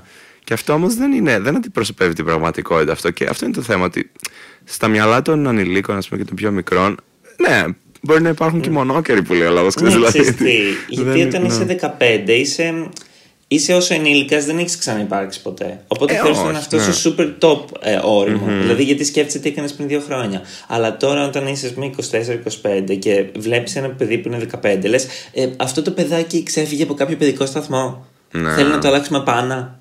Τι ναι, ναι, θέλει. ναι, ναι. Α, είναι, το ξέρω. Μα αυτό είναι το θέμα. Ότι. Γι' αυτό είναι σημαντικό να υπάρχουν τα όρια. Δηλαδή αυτό είναι το θέμα. Ότι. Ναι. Και αυτό θα ήθελα να το δω λίγο παραπάνω στην τελευταία σεζόν, η αλήθεια. Δηλαδή να μην τη χάσουμε στην τελευταία φορά που μιλάει στους ρεπόρτερ που ξεθάβουν την ιστορία. Επίσης, πόσο σπαστική η ρεπόρτερ που ήταν ουσιαστικά η ταινία με τον ε, τέτοιο, με τον ε, Grant, όχι Grant, Kerry, πώς λέγεται; Το His Girl Friday που είναι η ταινία. Α, α. Cary Grant. Δεν θυμάμαι, είναι παλιά, πολύ παλιά ταινία, ναι. Ναι, αλλά είναι ακριβώς αυτό. Είναι ότι είναι δύο δημοσιογράφοι και μιλάνε τόσο γρήγορα με αυτή την παγιακή αμερικανική. αμερικανικό λεξιλόγιο. Ναι. Όμω που ήταν εύρα. Α, εντάξει, εμένα Και μου της άρεσε λέει της η, η συμβάση. αδερφή της, αφού είμαστε Why από do- το, ναι. ξέρω εγώ, από την Καλιφόρνια. Φρέσνο. Από το Φρέσνο, ναι. Φρέσνο. Ναι. Ναι, anyway, πάντως γενικά ρε παιδί μου, δεν ξέρω, υπήρχε κάποια θεματική που πιστεύεις ότι δεν την πιάσαν έτσι. Δηλαδή κάτι που θα ήθελες να έχεις δει παραπάνω και δεν το ανέπτυξαν αρκετά στη σειρά. Γιατί νιώθω ότι αυτό ανέπτυξαν πάρα πολλά. Δηλαδή πολύ βαριά θέματα και πολύ ταμπού και πολλά έτσι που δεν έχεις δει ίσως σε άλλες σειρές τόσο πολύ. Ή που Ε. άμα έχεις δει ίσως σε άλλη σειρά ένα από αυτά τα θέματα θα είναι κάπως μόνο, μόνο γι' αυτό η σειρά. Κατάλαβες δηλαδή ότι θα αφορά μόνο αυτό το θέμα και ότι θα, θα Ναι, και επικεντρώνεται είναι μόνο πιο σε αυτό. σοβαρό κάπως. Δηλαδή εδώ είχε και το lighter note. Ότι Ναι, και ναι, τα έπαιρναν full. σοβαρά, αλλά και, δεν, και δεν τα έπαιρναν κάποιες φορές. Δηλαδή Εγώ είχε νομίζω και τα μια παίρναν εύθυμη full νότα. σοβαρά. Εγώ νιώσα πάρα πολύ ότι. Όχι με, το, όχι με τη θεματική, ότι ας πούμε σε μια δραματική σειρά δεν θα έχει κάποιο, κάποια άλλη ιστορία στο επεισόδιο που θα είναι πιο light, θα είναι όλο το τύπου τόσο βαρύ. Θα είναι μόνο γι' αυτό. Ενώ στο Bojack μπορεί να μπορεί, είχε κάποια άλλη ιστορία Ναι, ναι. με ναι. κάποιον που Για θα να το ήταν πιο αλαφρύνει, χαλαρή. ναι. Αυτό. Και είχε, και όλα, είχε όλα τα αστεία αυτά με τα ζώα, ξέρω και αυτά. που αυτά με επίσης με κούρασαν. Δηλαδή ήταν. Ήταν το Mad Men που είναι μια σειρά εποχής στην πρώτη του σεζόν έκανε συνέχεια αστεία τύπου Φαντάσου μια μέρα να λειτουργούμε ξέρω, ή να μπορείς να πάρεις το τηλέφωνο μαζί σου στο λεωφορείο. Σε φάση, Ok, ok, κανείς δεν το είπε αυτό στην πραγματικότητα. το Ναι. 1962. Και κάπως αυτά τα αστεία με τα ζώα με έκαναν κάπως έτσι. Ήταν το αντίστοιχό τους. Εντάξει, ήταν όμως πολύ πιο πρωτότυπο και πολύ πιο Ε, τύπου, καμένο. Όταν τρόμαζε μια κότα που έσπαγε ένα αυγό από κάτω της. Ναι. Ναι, κάποια τέτοια πράγματα. Ήταν ένας, μια μύ, όχι μια μύγα, ένα κουνούπι και πήγαινε πολύ κοντά στην ε, φωτιά και καιγότανε. Ναι. Κάπως έτσι. Ναι, ναι, ξέρω, αλλά αυτά ήταν πολύ πιο πρωτότυπα και πολύ πιο καμένα όλα αυτά. Ναι, Οπότε απλώς εγώ δεν τα- γελούσα μα- ποτέ με αυτό. Εμένα μου άρεσαν, εγώ γελούσα. ε, ναι, για πες, είχες έτσι και μια θεματική που δεν κάλυψαν, Δεν, λες. βασικά δεν το, δεν το σκεφτόμουν τόσο πολύ. Μου άρεσε που, πώς με πήγαινε, που ήταν κάπως την πρώτη φορά που το είδα, που ήταν αναπάντεχο. Δηλαδή δεν ήξερα τι, τι θα κάνει τώρα. Ο κόσμος δηλαδή φαινόταν τόσο απέραντος και μεγάλος που θα μπορούσε να εξερευνήσει οτιδήποτε και αυτό μ- με, με συνάρπαζε. Ναι, ναι, ήταν τέλειο. Και μ' άρεσε τόσο πολύ που τελειώνει η πρώτη σεζόν και το βιβλίο έχει γραφτεί, έχει ήδη εκδοθεί και τα λοιπά και έγινε όντως Ναι, ξανά αυτό το διάσημο και έγινε το comeback. Και μετά στη δεύτερη σεζόν, ας πούμε, κάνει κάτι τελείως διαφορετικό. Δηλαδή, όταν ξεκίνησα να βλέπω την πρώτη σεζόν, ίσως και γι' αυτό να μην μ' άρεσε τόσο, γιατί πίστευα ότι όλη η σειρά θα ασχολείται με αυτό το βιβλίο. Και το γεγονός ότι ολοκληρώθηκε πριν καν τελειώσει η πρώτη σεζόν και εκδόθηκε και έγινε famous ξανά ας πούμε, και αυτά και μετά και έγινε. Γούσταρα τόσο πολύ και γουστάρα τόσο πολύ το ότι αυτό σε κάθε σεζόν γινόταν κάτι τελείως νέο και έφερνε καινούριες πληροφορίες και έφερνε νέους χαρακτήρες και νέα. Δηλαδή ήταν, προχωρούσε πάρα πολύ γρήγορα η σειρά. Νομίζω δεν είχε κοιλιές. Ισχύει.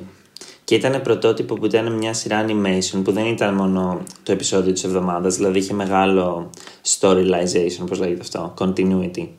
Δηλαδή στο Bob's Burgers ας πούμε ή στο Simpsons έχουμε χαρακτήρες ναι, που συνεχίζουν αλλά δεν είναι ότι ξέρω εγώ στη- στο πρώτο επεισόδιο θα αρχίσουμε να ψήνουμε κάτι και στο δεύτερο επεισόδιο το φάμε Ναι, όλα ναι, θα ναι. γίνονται εκεί πέρα ό,τι να γίνει θα γίνει Όχι. στο ένα επεισόδιο Το Στο Bojack Alpha παίζει Minus να μην είχε σχεδόν καθόλου αυτό τέλεια κιόλας, έτσι δεν είναι. Είχε πολύ λίγα επεισόδια, είχε νομίζω που Στην ήταν αρχή έτσι βασικά αυτοτελή. και τα, τα special επεισόδια που ήταν τα αυτοτελή.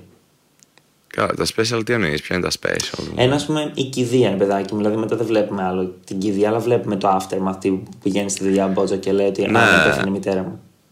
Ναι, όχι, αλλά ρε παιδί μου, ας πούμε, π.χ. είχαν έτσι μερικά αυτοτελή με την έννοια αυτό, π.χ. το επεισόδιο με τις εκτρώσεις, ρε παιδί μου. Ότι ήταν Ε, ναι, ένα. και το ναι. επεισόδιο με τα κοτόπουλα που τα σώζουν ουσιαστικά από το, τη φάρμα που θέλει να τα σκοτώσει. Ναι. Αυτά. Βασικά στην πρώτη σεζόν και στη δεύτερη είναι αυτά τα περισσότερα. Όχι, αυτό ήταν στην Μετά τέταρτη. το- Και στην, τε- στην τέταρτη έχει επίσης το επεισόδιο που είναι underground. που Πέφτουν κάτω από τη γη. Δηλαδή έχει αυτό Ναι, τέλεια με εκεί τέτοια, κάποια σκύλο τέτοια, ας πούμε αυτό. Τι; Γενικότερα οι εκλογές στον Bojack Horseman ήταν θεοβάρετες όπως είναι και οι πραγματικές εκλογές. Ναι, αλλά Ε, αυτό, και αυτό το άθλιες. επεισόδιο κάτω από τη γη με είχε αρέσει πάρα πολύ. Ήταν τέλειο επεισόδιο. Περιορέξιο. Πάντως γενικά, άμα κάποιος δεν έχει δει τη σειρά και ακούσει το podcast, νομίζω Ναι, ότι. ούτε κα- δεν υπάρχει πε- περίπτωση. Εγώ δεν το ακούω ποτέ. και κάτι Εντάξει, το ξέρω, ναι, whatever, αλλά λέω αν. Νομίζω ότι θα καρακουφαθεί με αυτή τη σειρά. Δηλαδή, έχουμε πει τόσα άκυρα Ναι. πράγματα μεταξύ τους ασύνδετα και απλά. Ναι, νομίζω ότι- Επίσης. Θα σου πω τώρα μια κριτική στο επεισόδιο που μόλις κάναμε. Πολλές φορές λέμε πράγματα που δεν τα εξηγούμε. Εμείς τα καταλαβαίνουμε γιατί το έχουμε δει. Έχουμε κάποιου, ε, ας πούμε, εσύ που είπες πριν, δεν μου άρεσε ο Todd γιατί στο, τέταρτο, στο πρώτο επεισόδιο της τέταρτης σεζόν. Ο άλλος Ναι. δεν καταλαβαίνεις βασικά. τι Εντάξει, γίνεται. αλλά με ρώτησες και στο εξήγησα. ναι, οκ, απλώς χρειάζεται περισσότερη περιγραφή άμα Οκ. θέλεις να απευθύνεσαι εντελώς σε άγνωστους με το αντικείμενο. Ναι, έχεις ένα point. Αυτό πρέπει να σταματήσω να το κάνω, ίσως να. Uh, okay, well, ναι, noted. Noted. ναι. Okay. Άντε λοιπόν. Ε, α, για πες μας εσύ γενικά, τι βαθμολογία θα τις έβαζες, ξέρω εγώ, της σειράς; Αχ, πφ, δεν ξέρω. 7,5. Στα 10. Ναι. Oh my god. Είναι Εγώ αυστηρός 9,5. Εγώ. Ω, Ναι, ω. ναι, ναι. Μα Νομίζω ότι είναι όντως από τις- ίσως η καλύτερη σειρά που έχω δει. ναι. Είναι επειδή δεν έχεις empathy. Το έχω ξαναπεί αυτό. Άντε καλά, αυτό μπορεί να μην το βάλω. Άντε θα κλείσουμε. Bye, bye. Ε, όχι, βάλε το. Οκ. Καλά, άντε, γεια, γεια. Bye. Lol.